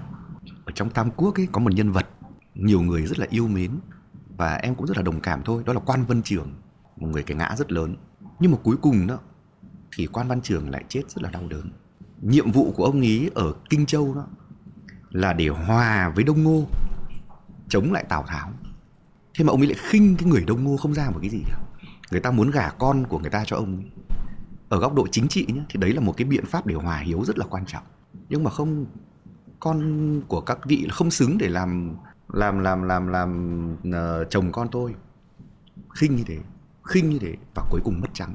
Thì dịch trung thiên ấy, khi ông ấy bình tam quốc đó ông nói là tập đoàn thục hán tức là lưu bị đó, vút ve cái tôi của quan văn trường vào khi quan văn trường so đọ với mã siêu tức là một vị tướng khác thì tập đoàn lưu bị và khổng minh cũng luôn luôn phải nói với quan văn trường là quan văn trường hơn mã siêu. Khi quan văn trường so mình với với um, hoàng trung thì tập đoàn thục hán đấy cũng vút ve là không quan văn trường phải hơn hoàng trung. Và quan văn trường mặc dù là một người phải nói chúng ta rất là ngưỡng mộ nhưng khi được vuốt ve cái tôi nó quá mức như vậy thì ông dịch trung thiên tức là ông có bình ông bảo là cái người mà được vuốt ve cái tôi quá như thế đó. Thứ nhất đó, thật ra là người rất ngây thơ. Và thứ hai đó là người mà rất khó ứng xử với những cái tình huống bất thình lình nó ập đến. Thì lúc đông ngô người ta đưa một cánh quân sang tấn công lấy kinh châu quan văn trường trở tay không kịp. Và mất kinh châu ấy là cả một cơ đồ của thục hán mất hết. Cho nên là mình vẫn ngưỡng mộ quan văn trường. Nhưng mình cũng phải nhìn được những cái góc khác để mình thấy rằng là khi cái ngã nó được vuốt ve nhiều thật ra lúc đó là mình rất ngây thơ. Mình tưởng rằng là mình giỏi. Không phải đâu. Kẻ thù lớn nhất của mình không phải là một ai đó bên ngoài bắn mình đâu.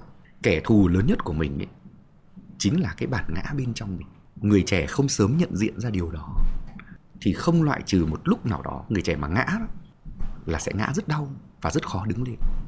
Em đi nói chuyện với người trẻ bao giờ em cũng đề nghị là phải luôn đề phòng với cái bản ngã của chính mình nhất là trong một thời đại phô bản ngã ra quá dễ. Mà người ta không chỉ phô bản ngã người ta trang điểm cho bản ngã. Ừ. bây giờ không biết là hỏi một câu rất là chân thật. Lần gần nhất chị minh post một tấm ảnh lên facebook đó mà không chỉnh sáng mặt đó là khi nào? Ừ, là hôm hai hôm trước. Ờ nhưng mà lúc đấy có trang điểm không? Có. Ờ thế lần đầu tiên cho cái mặt thật của mình lên mạng không trang điểm là khi nào? Là hôm qua nhưng mà nhắm mắt với mục đích đích là mô tả là mọi người là mình ốm cho nên là trông mình à... nó, nó sơ xác thì cũng được cũng có mục đích rõ ràng. Nhưng mà chị thấy không? Bây giờ xu hướng là Đúng. ai đó trước khi post một cái ảnh lên đó là phải để mặt mình trắng xóa ừ. trang điểm. Không sao không sao. Đấy là nhu cầu đó chuyện bình thường. Nhưng nếu chúng ta lạm dụng những các cái chuyện rất là nhỏ nhặt đấy quá đó mà chúng ta không cẩn thận đấy chính là những cái hành vi mà chiều chuộng cái ngã của chúng ta đấy. Ừ. để trang điểm cho cái ngã của chúng ta đấy. Mà chúng ta không cẩn trọng đó thì một lúc nào đó cái ngã nó sẽ quay ra. Nó sẽ găm một mũi tên vào trái tim của chúng ta. Mình nói đến chuyện người trẻ nhá. Hai cái cuốn sách của em trước đấy thì chị biết em viết ra nhiều sách nữa. Ừ.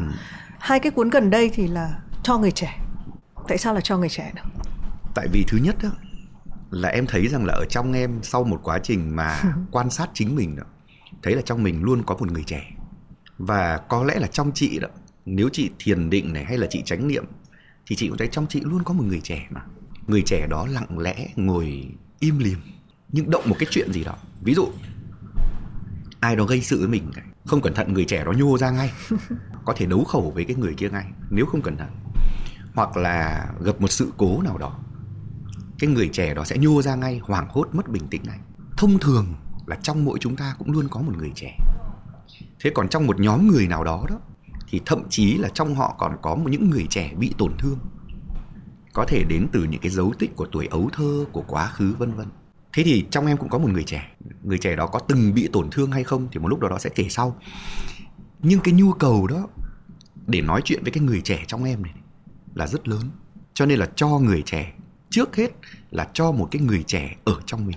Có một dạo là em rất hay đi nói chuyện với các trường học, với những người trẻ, mình nói những câu chuyện kiểu như thế này thì mình lúc đầu mình nghĩ rằng là các bạn cấp 3 thì ai nghe mấy câu chuyện? Nhưng mà không ngờ các bạn lại hào hứng. Và chính sự hào hứng của các bạn lại gợi cho mình một ý tưởng.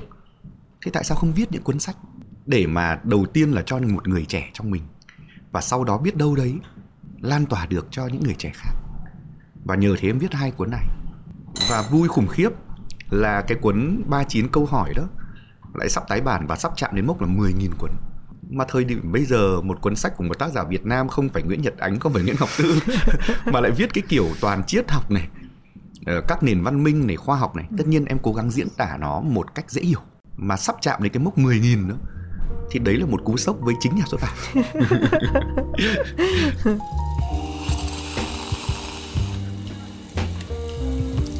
Thực ra đăng là người rất là giỏi diễn tả ờ, tất cả những cái gì mà không phải cho mỗi đăng đâu cho rất là nhiều người mà ví dụ mình cùng làm nghề với nhau mình cũng đau đáu. Tất nhiên là kể cả khi làm cái podcast này thì cũng là cho mình. Ừ. mình cũng thấy là ví dụ như là một cái tuổi trẻ của mình nó ước gì có một ai đấy thủ thỉ vào tai mình rằng là à như thế này là ok đấy hay là à hai ba năm nữa rồi mọi chuyện nó không như thế này nữa đâu. Mình rất là ước như thế nhưng mà thực tế là lúc đấy thì mình rất là cô đơn mình không có ai nói vào tai mình cả nên là khi mình có con cái thì mình hiểu được cái sự đáp đền tiếp nối, tức là nếu mà mình chịu khó là cái giọng nói thủ thỉ đấy vào tai người khác thì có thể họ đỡ cái cái cô đơn đi, đó. Thế nhưng mà đúng là nó cũng phục vụ cho cái bên trong mình, mỗi lần mình được trò chuyện với một ai đấy. Thực ra là thì mình thực hành rất là nhiều cái cái cái cái việc chánh niệm là nhìn sâu lại. Còn thỉnh thoảng chị làm mà nó hơi quá đà, tức là ai đấy nói chuyện chị chị nhìn sâu quá bản thân chị quên mất là, là, người, ta, là người ta đang nói. Um, nên là thứ nhất là phải cảm ơn đăng vì đang đang làm những cái việc mà thực ra nó không phải chỉ cho mỗi mình. Nó phải xuất phát từ mình trước thì nó mới đủ cái sự chân thành. Thế nhưng mà nó không phải chỉ cho mỗi mình. Uh, cái điều thứ hai mà thì mình nhận thấy trong cái cuốn sách của đăng là thực ra đăng sẽ vẫn đang dùng những cái con người thực tế những câu chuyện thực tế những câu hỏi những cuộc đối thoại thực tế đang sẽ coi trọng cái tính thực tế những cái uh, những cái đã thực sự diễn ra thay vì những thứ tại vì sẽ có những cái cuốn sách những tác giả họ sẽ thử viết uh, hư cấu hay là họ uh, họ chọn ở một cái tầng diễn đạt kiểu khác. Còn em là với tư cách là nhà báo nên em sẽ thích gắn với những cái sự kiện thật nhân vật thật. Thật ra cả hai điều đó đều quan trọng. Tại sao em lại chọn những cái nhân vật rất là thực tế? Em muốn nói với người trẻ rằng là đây ừ. đây là người thật việc thật đây là suy nghĩ thật đây là trải nghiệm thật cho nên là những nhân vật để ba chín cuộc đối thoại này này là những nhân vật thực tế là vì vậy đó. Nhưng mà thứ hai nữa đó thì qua những cái nhân vật thực tế đó, có phải chúng ta chỉ nói đến điều thực dụng không? Mà qua những nhân vật thực tế, cũng nói đến không ít những điều trừu tượng, cũng nói đến không ít những điều hàn lâm. Nhưng mà vì đối tượng là người trẻ, cho nên phải cố gắng diễn đạt cái hàn lâm đó, cái trừu tượng đó, thế nào cho nó dễ hiểu. Rất may là 39 nhân vật đối thoại em chọn lựa đó ngoài cái việc họ giỏi chuyên môn của họ thì họ cũng rất giỏi diễn đạt. Cho nên là có những cái kiến thức tưởng là rất cao siêu về lịch sử nhưng mà nghe thì rất là dễ hiểu. Thế cho nên là qua nhân vật thực tế để nói những điều vừa là thực tế nhưng vừa là mang tính chất tri thức luận hoặc là phương pháp luận. Thế còn với cái cuốn mà à ba chín câu hỏi đó thì đây là cuốn em tự viết ừ. chứ không có phỏng vấn thực tế ai cả. Nó cũng uh, đầy ừ. tính sách vở. Ừ tức là em tổng hợp chi kiến đông tây. Nhưng mà cũng cố gắng làm thế nào đó để cho nó dễ hiểu nhất. Chứ bây giờ mà nói triết học như bản thân triết học hàn lâm nữa, thì chắc là người trẻ sợ lắm, sẽ chạy đi xa, chạy đi xa. Nhưng mà ví dụ mình có thể nói triết học bằng những câu chuyện. Em lấy một ví dụ nhé chị nhìn cái bìa sách này. Đây là đường tàu này, đường dây này. Đây là đường dây này. Đây là một cái tàu nó đang chạy, nó chạy đến đây. Ở đây có một công nhân đang đứng chị biết câu chuyện này không? Biết. Ờ thế thì chúng ta chúng ta sẽ phải thực hành ngay ừ. cái chuyện này. Ở đây có 5 công nhân. Ừ. và chị là người được bẻ ghi con tàu. Thì chị sẽ để cho con tàu đi thẳng để giết một cứu năm hay để cho con tàu rẽ phải để giết năm cứu một. Chị sẽ làm gì? Giết một cứu năm. Giết một cứu năm. Ok đúng không? Ừ. nhưng lại thay đổi một chút. Ừ. nếu một người ở đó đó là người yêu chị chị sẽ làm gì? Giết một cứu năm hay giết năm cứu một những cái câu hỏi này nó chỉ là thích hợp với những người đang có chứng uh, tự kỷ.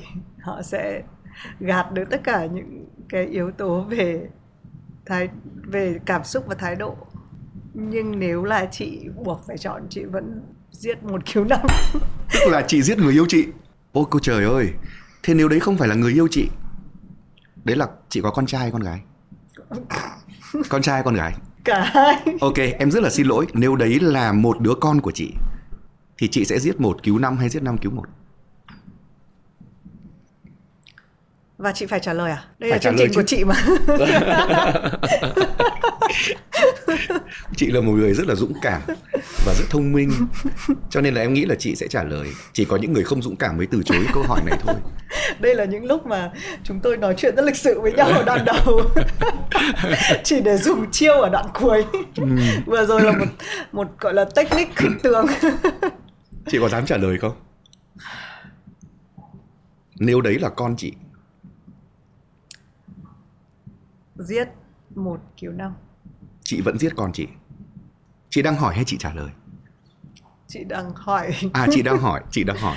Và có vẻ đấy là câu trả lời. Thực ra chị nói thật là trong những cái tình huống mà nó gọi là mình đặt, lên bàn cân đạo đức và cảm xúc ấy, thì chị nghĩ là không nên nghĩ lâu cứ lấy số ra mà đếm thôi. Uhm, như vậy như vậy chị là người theo thuyết vị lợi. Những người theo thuyết vị lợi đạo đức họ là gì? Đừng nói đau to búa lớn với họ cái gì mà đạo hiệu quả tốt nhất thì đấy là đạo đức. Giữa việc là để một người chết hay năm người chết thì để một người chết nhưng cứu được năm thì đấy là đạo đức. Bất chấp một người đấy có thể là chồng chị có thể là con chị thế nhưng ai người ta hỏi ngược chị thế này? Đến người yêu chị chị còn sẵn sàng giết. Đến con chị chị còn sẵn sàng giết. Thì chị có thương được ai khác không? Em đang hỏi chị là chị trả lời tiếp với gì em đang hỏi chị đấy chị nghĩ là năm người kia là năm người con của một ai đấy. Năm người chồng người vợ của một ai đấy. Ừm, mình có thể chịu đau khổ ừm, cho năm người đỡ chịu đau khổ. Chứ còn chả ai muốn giết chồng hay giết con của mình hết. Và khi chị nhìn họ là năm người con của ai đó năm người yêu của ai đó thì chị sẵn sàng giết cái người thân của mình để mà bảo vệ năm cái người đó đúng không ngày mai ở lịch sử thế giới đó họ sẽ in ra một cuốn sách à, sách đỏ về đạo đức và người ta sẽ in mặt thủy minh ở trang đầu tiên đây là một người phải nói Không, là đạo đấy. đức tuyệt vời không chị chỉ đang nghĩ là những cái câu này nó là những câu thực ra không thể trả lời đúng không nhưng chị thấy thú vị không chị đã học về triết học và chị đã Ừ. học về tâm lý học cho Ừ. những cái câu như thế này ừ. và thực ra là đúng là mình cũng chưa hỏi mình tại vì là mình chỉ đi hỏi người khác thôi. Mình thấy nó quá khó. Ừ. và mình với chị đặt cho mình những câu hỏi như thế này nó giống như là mình rất là sợ ma nhưng mình đi xem một bộ phim ma. Cả cuộc đời mình có thể để tránh ờ, để mà gọi là đối mặt với nỗi đau. Em có biết là em có con em cũng hiểu. Chị thường xuyên làm một cái practice chị không nghĩ là nó liên quan quá nhiều đến cái câu hỏi này nhưng mà mỗi lần đi qua một cái căn hầm ví dụ ở đây có cái hầm thủ thiêm thì mình đều thực hành một cái suy nghĩ cái suy nghĩ mà cái gì có thể giết chết mình ngay tức thì đấy là con của mình nếu có vấn đề gì với nó đúng không? Mình tập luyện. Thì cái này là chị cũng do gặp anh đặng hoàng giang và anh ấy viết cái cuốn những người cận tử là bởi vì anh ấy muốn tập dượt cái suy nghĩ đấy. Thì mình tập dượt nó không có nghĩa là mình mong cái điều đấy À, xảy ra đúng dạ. đúng không? Và nó cho thấy những cái những cái khoảnh khắc trong cuộc sống mình sẽ đặt mình ở một cái thế và giống như em vừa đặt chị chị chị vừa đi qua một cái căn hầm căn hầm thủ thiêm dài hơn nhiều. Nhưng mà đấy chị nghĩ là câu trả lời của chị không thay đổi. Ờ, em cảm ơn câu trả lời của chị mặc dù đây là chương trình của mặc chị. dù chỉ trong một câu hỏi mà cuối cùng mình mất luôn cả show ok. Ờ, ờ, nhưng mà thật ra thì thôi không làm khó chị nữa. Ờ, nói cái tình huống đấy cũng chỉ để nói vui rằng là triết học đâu có khô khan. Đây là triết học đạo đức đấy chứ. Khi mà chúng ta kể người trẻ những câu chuyện về triết học đạo đức những câu chuyện về triết học nhận thức theo cách như vậy thì em tin rằng là nhận thức luận của người trẻ sẽ được tinh tiến lên chứ còn nếu như mà chúng ta nói triết học như là một cái gì đó hàn lâm khô khan thì rất là mệt mỏi. Thì cái cuốn sách này cố gắng làm cái điều đó. Chúng ta nói về các lỗi tư duy của người trẻ chẳng hạn. Thì thay vì nói một cách khô khan chúng ta sẽ có thể kể một câu chuyện vui như thế này. Mà đây không phải chuyện của em kể mà là của một tác giả không biết chị đọc một cái cuốn là Platon và con thú mỏ vịt đi vào quán bar chưa? Chị ờ, nghe thấy nó rồi nhưng chị chưa đọc. Ừ, có một câu chuyện rất hay như này. Có một ông nọ đi vào mua vẹt thì có ba con vẹt ở ba cái lồng khác nhau. Thì ông ta hỏi cái người bán đó là con vẹt A bao nhiêu tiền?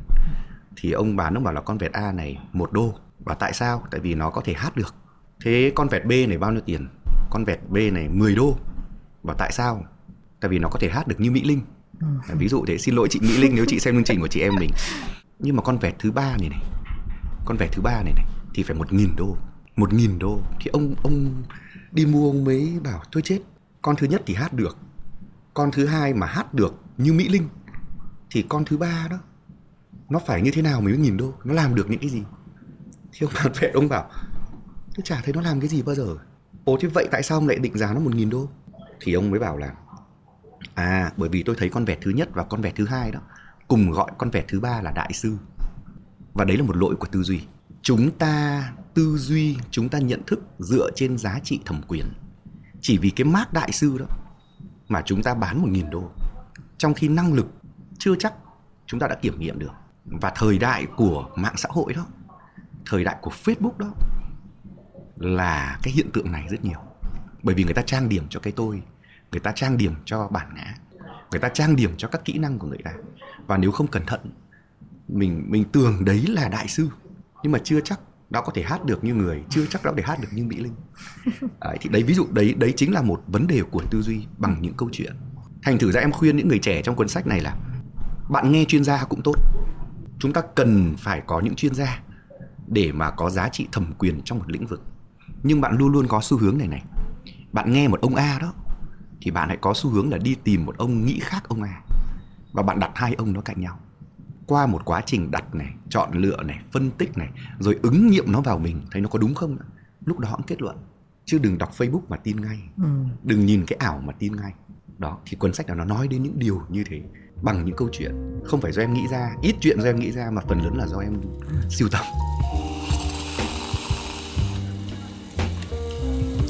Em từ bé đã luôn như thế này à một người quan tâm về triết học chị nghĩ là em cũng tương đối uh, khác so với em khác so với rất là nhiều người chị gặp uh, nếu mà chị nhớ không nhầm là lúc đầu thì mình còn có nghĩ là Phan Đăng là một ông gì đấy rất là già. Hơn tuổi mình. Ờ, và gọi liên tục gọi bằng anh và sau đó Phan Đăng cũng không nói gì cho đến cuối chương trình mới nói là em thực ra kém tuổi chị đúng không? Nhưng mà cái quan trọng nữa là cái cách em nói chuyện này cách em em đúng kiểu một âu sô ấy đúng không? Một cái linh hồn mọi người hay nói một cái linh hồn ờ, kiểu giả dặn trước tuổi từ nhỏ em đã như thế này à hay là cái cái cách mà em quan tâm về thế giới tìm hiểu về triết học nó có là một cái gì đấy mà đã xảy ra từ rất là còn đức còn trẻ không? Ờ, em nghe bố mẹ em kể lại đó thì ừ. hồi nhỏ em cũng hay hỏi ừ. Ờ, ví dụ như là đi qua một cánh đồng đó thì em hỏi bố mẹ em là ai đẻ ra con vịt ừ. thì bố em bảo là mẹ của con vịt ừ. nói thế ai đẻ ra mẹ của con vịt hình như từ nhỏ mình cũng đã có những các cái hỏi vô thức thôi cũng chả có gì cả nhưng có một dấu mốc hôm nay phải nói rất thật thật ra có một giai đoạn đoạn là em bị tự kỷ. Ừ. đấy là một giai đoạn em không chơi được với ai. Suốt 3 năm cấp 3 em không có một người bạn thân nào. Và vào đến đại học đó là em cũng rất khó khăn trong việc là đi nói chuyện với người khác. Đấy chị chị thấy là em đã thoát được khỏi mình để cùng để trở thành một cái anh mà chuyên đi đối thoại và có những các cái ngày nó cô đơn khủng khiếp. Em nhớ là hồi đến nhà em mặt đường nhá. Nhìn qua một cái cửa sổ 30 Tết thấy thanh niên đi đường rất là nhiều và mình cũng muốn ra đường. Nhưng mình không có bạn để ra. Mình không biết kết nối như thế nào cả. Thì sau này mình nhìn lại mình biết là thật ra giai đoạn đó mình bị tự kỷ. Lúc đó là mình chưa biết mình chỉ thấy có một cái cái khó khăn rất lớn trong việc giao tiếp. Nhưng mà chính cái giai đoạn tự kỷ đó đó lại cộng thêm những các cái thắc mắc vốn có của mình ngày xưa đó, nó làm cho mình phải đào sâu vào rất nhiều thứ. Em đọc Simon Freud là chính ở trong cái giai đoạn. Cái ông mà nói về vô thức ấy ừ, À, chất vấn Đức Phật em không tin Đức Phật ngay đâu. Cũng ở trong giai đoạn đó. Cho nên trong cuốn này này, có một cái bài mà có thể nếu nghe tít là một vài vị tu sĩ có thể sẽ không hài lòng. Tại sao đừng vội tin đức phật? Thì chính cái giai đoạn tự kỷ đó bây giờ mình nhìn lại đó, nó khiến cho mình quay vào bên trong mình khủng khiếp. Và rất nhiều câu hỏi về sinh tồn lúc đó, nó xuất hiện trong mình. Nhưng mà nói như thế cũng không có nghĩa là khuyến khích người khác bị tự kỷ. Ừ không chị nghĩ là ừ. cũng nên trân quý những cái khoảng thời gian mà mình được nhìn sâu vào đúng mình cũng trò chuyện với nhiều người thì thấy những người mà viết văn giỏi ấy thì thường cái cái khoảng thời gian tự đối thoại với mình ấy nó rất là diễn ra thường xuyên khi còn nhỏ ừ. nhưng mà do hồi nhỏ ví dụ như bị bố mẹ nhốt khi đi làm rồi thì thường sau đấy ừ. mà nhiều khi thì mình hơi tiếc cho con mình con mình bây giờ hầu như là không bao giờ ở nhà một mình tại vì ở nhà một mình thì sẽ có tivi sẽ có ừ. ipad rất là ít một cái một cái cơ hội để mà chỉ có mình với mình hay là ừ. chỉ có mình với sách để mà tự đối thoại. Thật ra thì không chỉ giai đoạn đó đâu mà kể cả bây giờ đúng không? Đúng bây giờ thì nó mình sẽ chủ động hơn. Bây giờ mình rất là chủ động trong cái chuyện là mình mình quay lại mình nhìn mình. Vẫn như bây giờ thì mình dùng kỹ thuật chánh niệm rồi ừ. thì mình dùng một số những các cái phương pháp rồi. Nhưng tóm lại đó thế hệ nào cũng vậy rồi à quay vào bên trong bật một cái công tắc ở bên trong lên nó quan trọng hơn là bật một cái công tắc bên ngoài à, gần đây chị nói chuyện với một bạn Gen Z. Thì bạn ấy có nói một cái ý kiến mà sau đấy thì bọn chị cũng ngồi bàn bạc khá là rôm rả. Chị cũng muốn mang lại nó để hỏi đăng. Các bạn nói rằng là cái câu hỏi tôi là ai ấy cái câu hỏi tôi là ai thì thế hệ nào cũng hỏi. Thế nhưng mà đặc biệt với Gen Z thì nó là câu hỏi được branding cho thế hệ này. Từ trước đến nay như thì mình có chia sẻ lúc đầu cái tôi của mình nó luôn thuộc về bố mẹ mình hoặc nó thuộc về con cái mình thế nhưng mà đến các bạn bây giờ thì các bạn ấy cảm giác như là nó cái sự bứt ra khỏi thế hệ cũ ấy, nó mạnh hơn. Họ có trong tay những cái công cụ hồi xưa mình cứ phải ví dụ cái cái chuyện học mình phải đến trường đến lớp mình học rồi mình thi các bạn bây giờ có thể tự học trên internet. Nó có quá nhiều cái công cụ để họ tự chủ hoặc là họ tưởng là họ tự chủ. Đấy cho nên cái câu hỏi tôi là ai tự dưng nó xuất hiện trở lại? Và chị rất là ngạc nhiên khi chị hỏi là thế 10 câu hỏi quan trọng nhất của Gen Z hỏi thế hệ mình là gì? Chị cứ nghĩ là nó là gap year nó là chuyện sự nghiệp nó là chuyện tình yêu. Nhưng không cuối cùng nó lại là câu là hỏi là tôi là ai? Nếu em là Gen Z thì em sẽ trả lời câu đấy như nào? Ôi đấy là một hiện tượng rất đáng mừng. Ừ. chúng ta phải phấn khởi vô cùng bởi điều đó. Thế hệ của chúng ta đâu đó là một thế hệ đồng phục. Chúng ta nghĩ cũng phải đồng phục mà. Ừ. cô giáo bảo chúng ta là phát biểu cảm nghĩ của em nhưng mà nếu đúng là phát biểu cảm nghĩ của em là một điểm ngay là phải phát biểu cảm nghĩ của em theo ý cô. Mà ý cô thì cũng chưa chắc là do cô nghĩ ra, mà cô lại tham khảo từ một vài cuốn sách tham khảo nào đó. Thế hệ của chị em ta là điển hình bởi một thế hệ đồng phục. Cho nên nếu chúng ta đang có một thế hệ mà sự thức tỉnh về cái tôi đó, về việc ta là ai, nó dữ dội, nó hiện sinh, thì chúng ta phải mừng chứ. Và khi em quan sát các bạn trẻ bây giờ trong những điều các bạn đi làm, nhạc các bạn đi sáng tác, nghệ thuật các bạn đi biểu diễn, cách các bạn đi kể về những câu chuyện lịch sử, có nhiều điều em học được lắm. Ví dụ cụ thể, em mới xem một cái youtube, mô tả lại một cái giai đoạn lịch sử là kiều công tiễn, cầu cứu vua nam hán. Thì nếu như thế hệ của chị em mình mà học, sẽ nói như con vẹt là đó ừ. như thế như thế kiểu công tiễn chạy sang cầu cứu vua nam hán. Vua nam hán đem quân sang rồi ngô quyền bắt đầu chạy lên ở sông bạch đằng vân vân. Nhưng có một bạn bạn kể thế này. Bạn cầm cái điện thoại này. Alo anh vua nam hán à? Em kiểu công tiễn đây. Anh ờ, sang đây anh cứu em cái. Tức là bạn ấy dùng ngôn ngữ của các bạn ấy, dùng những các cái yếu tố của ngày hôm nay để kể một câu chuyện cũ. Đấy là một điều cực kỳ thông minh. Em rất là quan tâm đến lịch sử cho em xem cách mà các bạn trẻ kể những câu chuyện lịch sử rất nhiều thì mình học các bạn ấy chứ. Mà bây giờ chúng ta xem đấy rồi âm nhạc ca nhạc cũng vậy. Có thể là em không không hợp nhưng rất ngưỡng mộ. Thì khi mà sự bùng nổ của cái câu hỏi ta là ai lên là điều cực kỳ quan trọng. Nhưng có hai lưu ý. Lưu ý thứ nhất hỏi ta là ai đó với những chiều kích đủ sâu và đủ phong phú của nó thì mới tốt còn nếu hỏi ta là ai, theo cái nghĩa là ta có thể phô cái tôi của ta ra như thế nào nào? Ta có thể hơn người như thế nào nào? Ta có thể ăn thua với bạn bè, đồng trang lứa mình như thế nào nào? Thì cẩn thận nó lại là một sự phát triển cực tả hỏi ta là ai là tốt, nhưng mà cách hỏi và các chiều kích của câu hỏi cần phải được mở rộng. Bởi vì là trong thời đại này chúng ta đã nói rồi, mạng xã hội giúp chúng ta ảo lắm, khiến cho ta là ai cũng ảo. Và chính vì thế nó dẫn đến một chuyện thứ hai, họ tưởng họ đã là ai nhưng hóa ra lại không phải là ai. Ngày nào họ cũng post những cái tấm ảnh rất đẹp lên trên mạng. Và đến một lúc nào đó họ tưởng họ đẹp thật. Và họ cũng nghĩ rằng là người khác tưởng họ đẹp thật. Nhưng mà khi mà ra đời sống bên ngoài đó không còn cái công cụ là chỉnh sáng lên chẳng hạn thì cái thực tế đẹp đó nó như thế nào? Vậy thì cái hấp lực của cái ảo kia kìa nó có làm họ bị hiểu nhầm về chính ta là ai không? Cho nên hỏi là rất tốt rất hay. Ừ. nhưng mà nếu được thì chúng ta xin được phép lưu ý hai cái điều đó để các bạn tham khảo thêm. Ừ. để hỏi nhưng không bị lạc vào cái tiêu cực của cái câu hỏi đó. Thì mình sẽ nghĩ là nên hỏi nhưng mà cứ đừng trả lời vội. À đúng. Mà thế này này chị này chị không thể trả lời một lần câu hỏi đấy được. Ừ. Ừ. bây giờ chị có biết chị là ai? Chị biết chị biết. Nhưng chị có tin chắc là cái chị là ai của hôm nay đúng rồi. Nó có là ai của ngày mai không? Ừ. em sẽ không bất ngờ nếu như hai năm nữa nghe tin là chị xuống tóc đi tu ừ.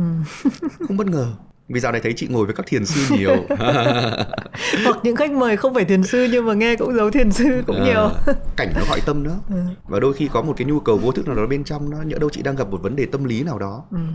đây là rất là ừ. suy diễn suy diễn và cần một cái uh, tính chất thiền nào đó hơi tôn giáo nào đó em không bất ngờ nếu ba năm nữa chị đi tu ừ. đó cho nên ý em muốn nói ta là ai là một câu hỏi tịnh tiến. Ừ. và đôi khi đó người ta biết ta không là ai dễ hơn là biết ta là ai. Ừ, cái này chị nghĩ là chúng ta cũng ờ, cùng quan điểm. Ừ. ở Vietcetera nhắc rất là nhiều về tính bản sắc. Thế nhưng mình cũng phải hay nói đi nói lại là cái identity bản sắc nó là một cái cái căn tính nó là một cái thứ nó nên là thứ dịch chuyển nó như kiểu một loại chất lỏng nó chưa form vào cái gì cả. Chứ nếu mà ngay lập tức chúng ta nghĩ rằng là à 18 tuổi tôi đã tìm ra cái bản ngã của mình tôi biết tôi là ai hoặc là 28 tuổi không nó chả có một cái gì cả. Cái mà chúng ta tìm thấy ở thời điểm đấy là cái ở thời điểm đấy. Đúng. Nhiều năm sau sẽ thay đổi. Đấy là lý do mà đôi khi cái cuộc trò chuyện của chúng ta ngày hôm nay chúng ta sẽ nói vấn đề này. Chị nghĩ là nếu mà vài năm nữa chúng ta gặp lại thì cái lúc đấy cái câu chuyện nó lại là chỉ trực là cho cái thời điểm đấy đúng, đúng. không? Chưa chắc là nó đã giống hệt với những cái gì chúng ta nói ngày hôm nay tức là chúng ta cần nhiều phép thử thực tế ừ. để biết ta là ai. Nhưng mà nếu cứ thử mãi ừ. thử hoài ừ. thử đến cuối đời thì lại cũng không ổn. Thế à? Thế thì bây giờ thử bao nhiêu lần là ổn? Đó. Cho nên câu hỏi phải nằm ở chỗ này. Chúng ta cần những phép thử thực tế để biết ta là ai. Nhưng thông qua một số phép thử nhất định rồi đến một lúc nào đó rồi chúng ta cũng phải nhìn lại một cách tương đối nhất xem ta hợp thực sự với cái gì còn nếu chúng ta không nhìn thấy một cách tương đối đó đó, đời chúng ta trở thành một bãi thừa thì lại rất nguy hiểm. Cho nên nó có hai trường hợp. Trường hợp thứ nhất là có những người đến khi nhắm mắt xuôi tay rồi. Thật ra không bao giờ biết mình là ai. Chết rồi, không biết mình là ai. Bởi vì họ thường chạy theo những cái trend, họ chạy theo những cái bên ngoài. À bạn mình có cái ô tô thì mình phải cố gắng có cái ô tô thì mình mới là mình mình mới là bạn mình bạn mình có cái biệt thự thì mình phải cố gắng có cái biệt thự thì mình mới xứng đáng là bạn mình. Bạn mình có quyền lực thì mình phải cố gắng có quyền lực thì mình mới là bạn mình. Nhưng khi tất cả những cái đó nó trôi đi tự nhiên họ thấy trong họ rỗng, và họ biết rằng à đấy là những cuộc những cuộc chạy ảo. Thì đấy là trường hợp thứ nhất. Tức là họ cứ chạy theo những cái bên ngoài thôi. Và đến lúc nhắm mắt xuôi tay rồi không biết mình là ai.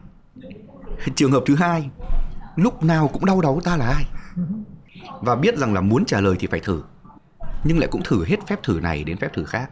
Cứ 5 năm chuyển một nghề 5 năm chuyển một nghề 5 năm chuyển một người tình 5 năm chuyển một người tình thì tự nhiên á, lại cũng bị tất cả các phép thử đó nó cuốn đi. Cho nên đây là một hành trình tinh tế một hành trình thách thức tinh tế và thú vị. Khi ông thấy một cái vận động đến một cái chừng mực nhất định nào đó rồi nó tạo ra một tính chất tương đối nào đó rồi thì ta phải có nhận thức về ta. Và sau đó thì ta tiếp tục va chạm thêm vào đời sống để mà dao động cái nhận thức tương đối đó. Chứ không phải là để thay đổi. Còn tất nhiên cũng sẽ có những cú hích bất ngờ để mà thay đổi. Thì đấy là những trường hợp gọi là cá thể hiếm hoi. Nhưng cái mô hình đó thì nó là như thế và phải hết sức tinh tế đấy nhá. Ừ. không hỏi cũng chết mà hỏi nhiều quá thử nhiều quá cũng chết. chết. Phải hết sức tinh tế và cái chỗ này là tinh thần trung đạo này của Phật giáo này là rất có ý nghĩa ừ. em thích cái ý nghĩa trung đạo ở chỗ đó đừng cực tả đừng cực hữu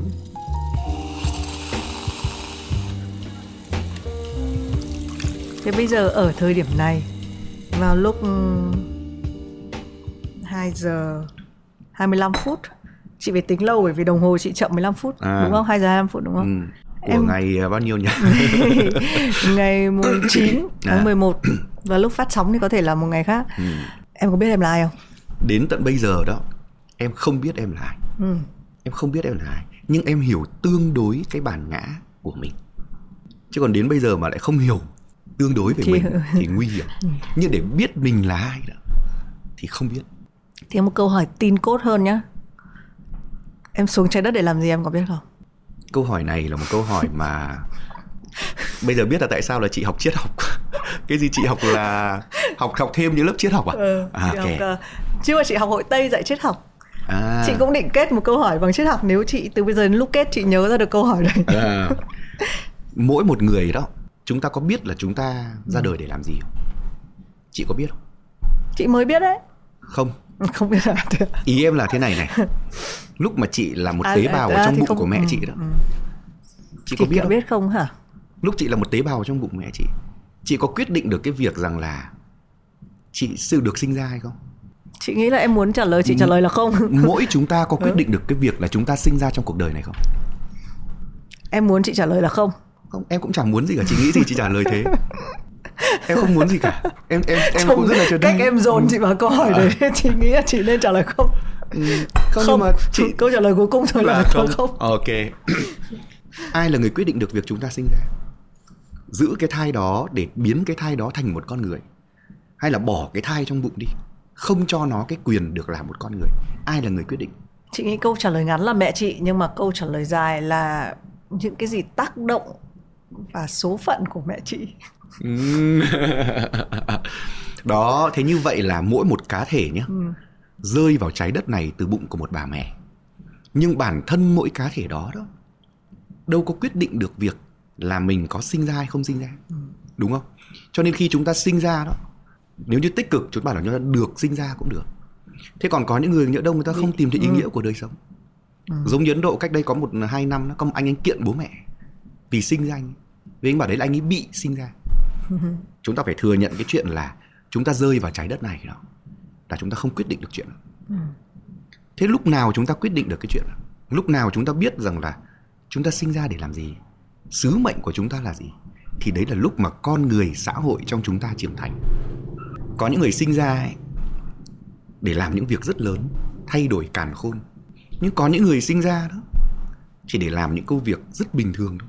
Cái nào lúc nào người ta biết được. Đấy là lúc mà người ta va chạm với đời sống. Lúc mà con người bên trong người ta đủ cựa quậy đủ mạnh mẽ người ta sẽ biết sứ mệnh của mình là cái gì. Nhưng cũng có người á cả đời cũng không biết là mình sinh ra để làm gì. À mình chỉ để sống này để ăn này để lão này để bệnh này để tử. Mình tồn tại để làm gì? Cũng như là ý thức ta là ai đó là một cái ý thức rất là tuyệt vời. Chúng ta luôn luôn phải tự chất vấn chúng ta cái điều đó. Nói trời nói đất bây giờ quay lại nói ừ. rất cụ thể. Ừ. câu hỏi chị thế em sinh ra để làm gì? Thế nên đến bây giờ em mới chợt nhận ra là em sinh ra để được làm một con người giản dị. Không dám nói những cái điều gì cao xa cả nhưng mà giúp cho những người mà ở trong cái phạm vi sống của mình đó. Ít ra thì không thấy khó chịu. Và câu trả lời này cũng đúng với em thời điểm này thôi đúng không? Biết đâu hai năm sau sứ mệnh của em nó không giản dị nữa. Với cái nhận thức tương đối về mình với cái nhận thức đó lúc này cần phải có nhận thức tương đối về mình thì em nghĩ rằng là cái nhận thức này này nó sẽ đi với em trong một quá trình dài nữa ví dụ 10 năm trước chưa chắc em nghĩ thế đâu nhá nhưng đến tận bây giờ với cái ổn định tương đối của ta là ai thì mình thấy được cái sự tồn tại giản dị của mình là hết sức ý nghĩa với mình. Có thể là có ý nghĩa với người ở cạnh mình. Nhưng nhá, chúng ta cũng sẽ phải tôn trọng tôn trọng những cái người người ta nghĩ khác chúng ta. Có những người người ta nghĩ rằng là họ có một sứ mệnh nào đó để cứu thế giới chẳng hạn. Chúng ta cứ tôn trọng. Họ thành công với cái đó. Họ có thể thất bại với cái đó. Nhưng nghĩ về cái đó là quyền của họ. Và thực tế cuộc sống ấy sẽ là cái đáp số để trả lời xem là cái nào đúng. Em đã từng hỏi nhà văn nguyễn bình phương một câu là thế sứ mệnh của người viết văn là cái gì? Thì anh nguyễn bình phương bảo là anh rất sợ từ sứ mệnh. Thôi đang đừng hỏi sứ mệnh hãy hỏi anh là nhiệm vụ của người viết văn là gì. Đấy cũng là một cách để mà chúng ta đang trả anh ấy đang trả lời câu hỏi đó là anh ấy sinh ra để làm gì viết văn để làm gì. Chúng ta làm bất cứ một cái gì trong bất cứ một trạng thái sinh tồn nào thì cũng đều phải luôn luôn trả lời câu hỏi đó thôi để làm gì ừ. lấy chồng để làm gì đẻ con để làm gì bỏ chồng để làm gì bỏ vợ để làm gì chúng ta phải luôn luôn có cái câu hỏi đó. Ừ. nó phải thường trực thực ra thì sứ mệnh nó làm cho cảm giác như là mình là người được chọn ai đấy ừ. chiếu rọi vào mình và yêu cầu mình làm việc đó còn nhiệm vụ thì nó cảm giác như một cái gì đấy tự mình Đúng. mình chọn để mình làm mình ý thức ừ, đó. chị định kết bằng một cái câu hỏi cái câu chuyện đang đi ngang qua đường xong bị xe buýt đâm và lăn cành ra. Sau đó thì một thiên sứ xuống và nói là ta cho con con chỉ còn đúng 2 phút để sống. Ừ. trong 2 phút này con sẽ chọn làm gì? Gặp lại những cái người thân yêu của mình hay là đến những cái nơi tuyệt vời nhất mình chưa từng đặt chân đến đi xin lỗi một ai đấy. Em em có biết cái câu chuyện này không? Em có nghe loáng ừ, thoáng ừ, ừ. chị thực ra là chị đã hỏi câu này rồi với nhưng mà bây giờ chị không nhớ bốn cái đáp án là cái gì. Nhưng mà nếu mà đặt trong một cái tình huống là em còn 2 phút đấy em nghĩ là còn 2 phút để sống thì mình sẽ chọn làm cái gì? Em chả làm gì. Khi mà mình uh, chỉ còn 2 phút thôi mình làm được cái gì cho cuộc đời này? Mà nếu như á, cuộc đời mà chỉ đợi đến có 2 phút cuối cùng để làm để nói những điều cuối cùng đó, thì một cuộc đời thì có đáng. Chúng ta có hàng bao nhiêu năm trước 2 phút đó để chúng ta sống mà? Trong bao nhiêu năm đó tại sao chúng ta không quan sát? Tại sao chúng ta không thay đổi? Tại sao chúng ta không thấy rằng là có những điều cần phải sửa thì sửa đi mà phải đợi đến đến hai phút cuối cùng để làm một cái điều gì đó? Thì theo em một cuộc đời thì cũng hơi nuối tiếc. Ừ. đừng nói đến hai phút hai tiếng nữa để rồi chết làm được gì chị? Hai tiếng chị làm được. Hai ngày hai tháng chị gặp lại được một cái anh người yêu cũ. Xin lỗi anh ấy bởi vì ngày xưa mình đã làm tổn thương anh ấy. Nhưng mà cái lời xin lỗi của mình có khiến những cái tổn thương ngày xưa nó hết không? Hoặc là nếu như anh ấy mà phải chờ cái lời xin lỗi của mình ấy, thì anh ấy mới thấy thoải mái ấy, thì bản thân cái sự sinh tồn của anh ấy có ý nghĩa cho nên là hai phút hai giờ hai ngày cuối cùng. cha để làm gì? Chúng ta có hàng chục năm để làm mà không làm. Thì đợi đến hai phút để làm cái gì? Và chúng ta sống thế nào để ờ, từng khoảnh khắc trôi qua này? Chúng ta không hối tiếc. Thực ra bốn cái cái đáp án của cái này là một là người ta sẽ quay lại với người thân ừ. trong hai phút đấy. Hai là người ta cứu thế giới. Ba là người ta đi thăm những cái nơi mà họ chưa được thăm thú những Bằng cái kỳ quan à. thiên nhiên. Và thứ tư là không làm gì cả. À thế là em là chọn thứ ừ, tư em là chọn thứ tư. Ừ. thực ra khi em nói thì chị mới nhớ ra. Ừ. thế nếu là chị thì chị làm gì? Chị hơi đi vào đời cứu thế giới em ạ. À, hai phút cứu thế giới. Ừ. cứu bằng cách nào? Thì đã vào thiên sứ rồi tìm ra cách. Nhưng mà trong cái suy nghĩ đó nó chỉ là một dạng ừ, suy nghĩ mà hiểu. mình đã lựa chọn còn chị nghĩ là chị cũng thực ra chị cũng ưa thích một cái đời sống mà mình không phải hối tiếc. Nếu mình muốn làm cái gì thì mình đã làm rồi. À, nhưng đôi khi mình cũng hiểu rằng cuộc sống mình vẫn hay tự cho rằng là mình còn thời gian. Mình cũng muốn làm nhưng mà đấy nhưng mà chuyện này chuyện kia. Ừ. thì chị nghĩ nó cũng là một cái cách để giúp mình tự soi vào bản thân xem là à mình đang như thế nào sẽ tuyệt nhất là nếu mà mình không có gì hối tiếc cả. Mình cảm giác cái gì mình muốn làm mình đã làm rồi. Ừ. Ừ, có lẽ là cái cảm giác tốt nhất. Đúng và mình lấy câu chuyện này đó như một cách để mình soi vào cái tồn tại của chính ta đây này. Thay vì là chúng ta chạy theo cái cái cái tình huống của câu chuyện đó thì em nghĩ là nó ý nghĩa hơn. Ừ. nhờ câu chuyện đó nhờ ai đó cho chúng ta giả tưởng là hai phút cuối cùng để làm mà chúng ta sẽ làm nhiều điều hay làm nhiều điều đẹp ở trong toàn bộ mấy chục năm chúng ta sống và sẽ sống. Bây giờ mỗi buổi sáng tỉnh dậy, không biết là chị ờ, có nghĩ rằng đây là một ý nghĩ nó hơi ảo tưởng hay là điên rồ hay không?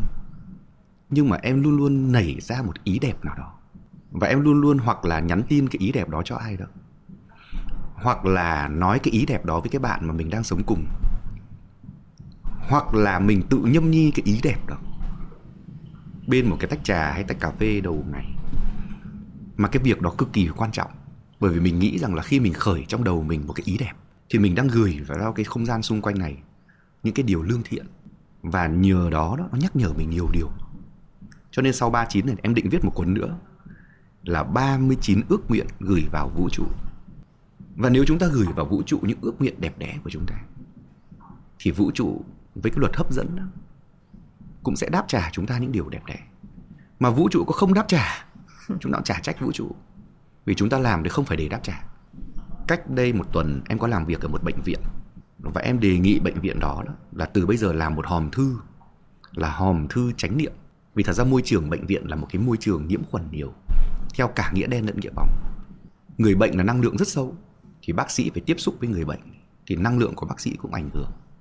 Thì em đề nghị anh giám đốc bệnh viện làm một cái hòm thư tránh niệm để bác sĩ đó và người bệnh đến đó, đó bên cạnh cái việc là viết thư góp ý kiến, thì viết những mong ước trong cái bệnh viện này. Tôi đến bệnh viện này tôi ước cái điều gì? Tôi muốn cái điều gì? Gọi là hòm thư chánh niệm. Và một tuần thì tổng kết ngồi đọc lại với nhau những điều đẹp đẽ.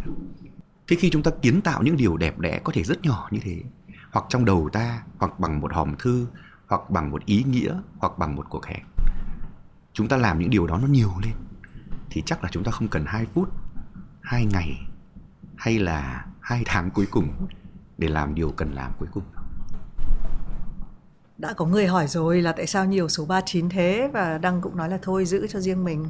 Nên là thôi bây giờ mình mà lại hỏi nữa thì quốc khánh lại nên thôi không hỏi nữa mà sẽ mong là có nhiều cuốn sách với nhiều số 39 Dạ, đây là một series của em. Ừ.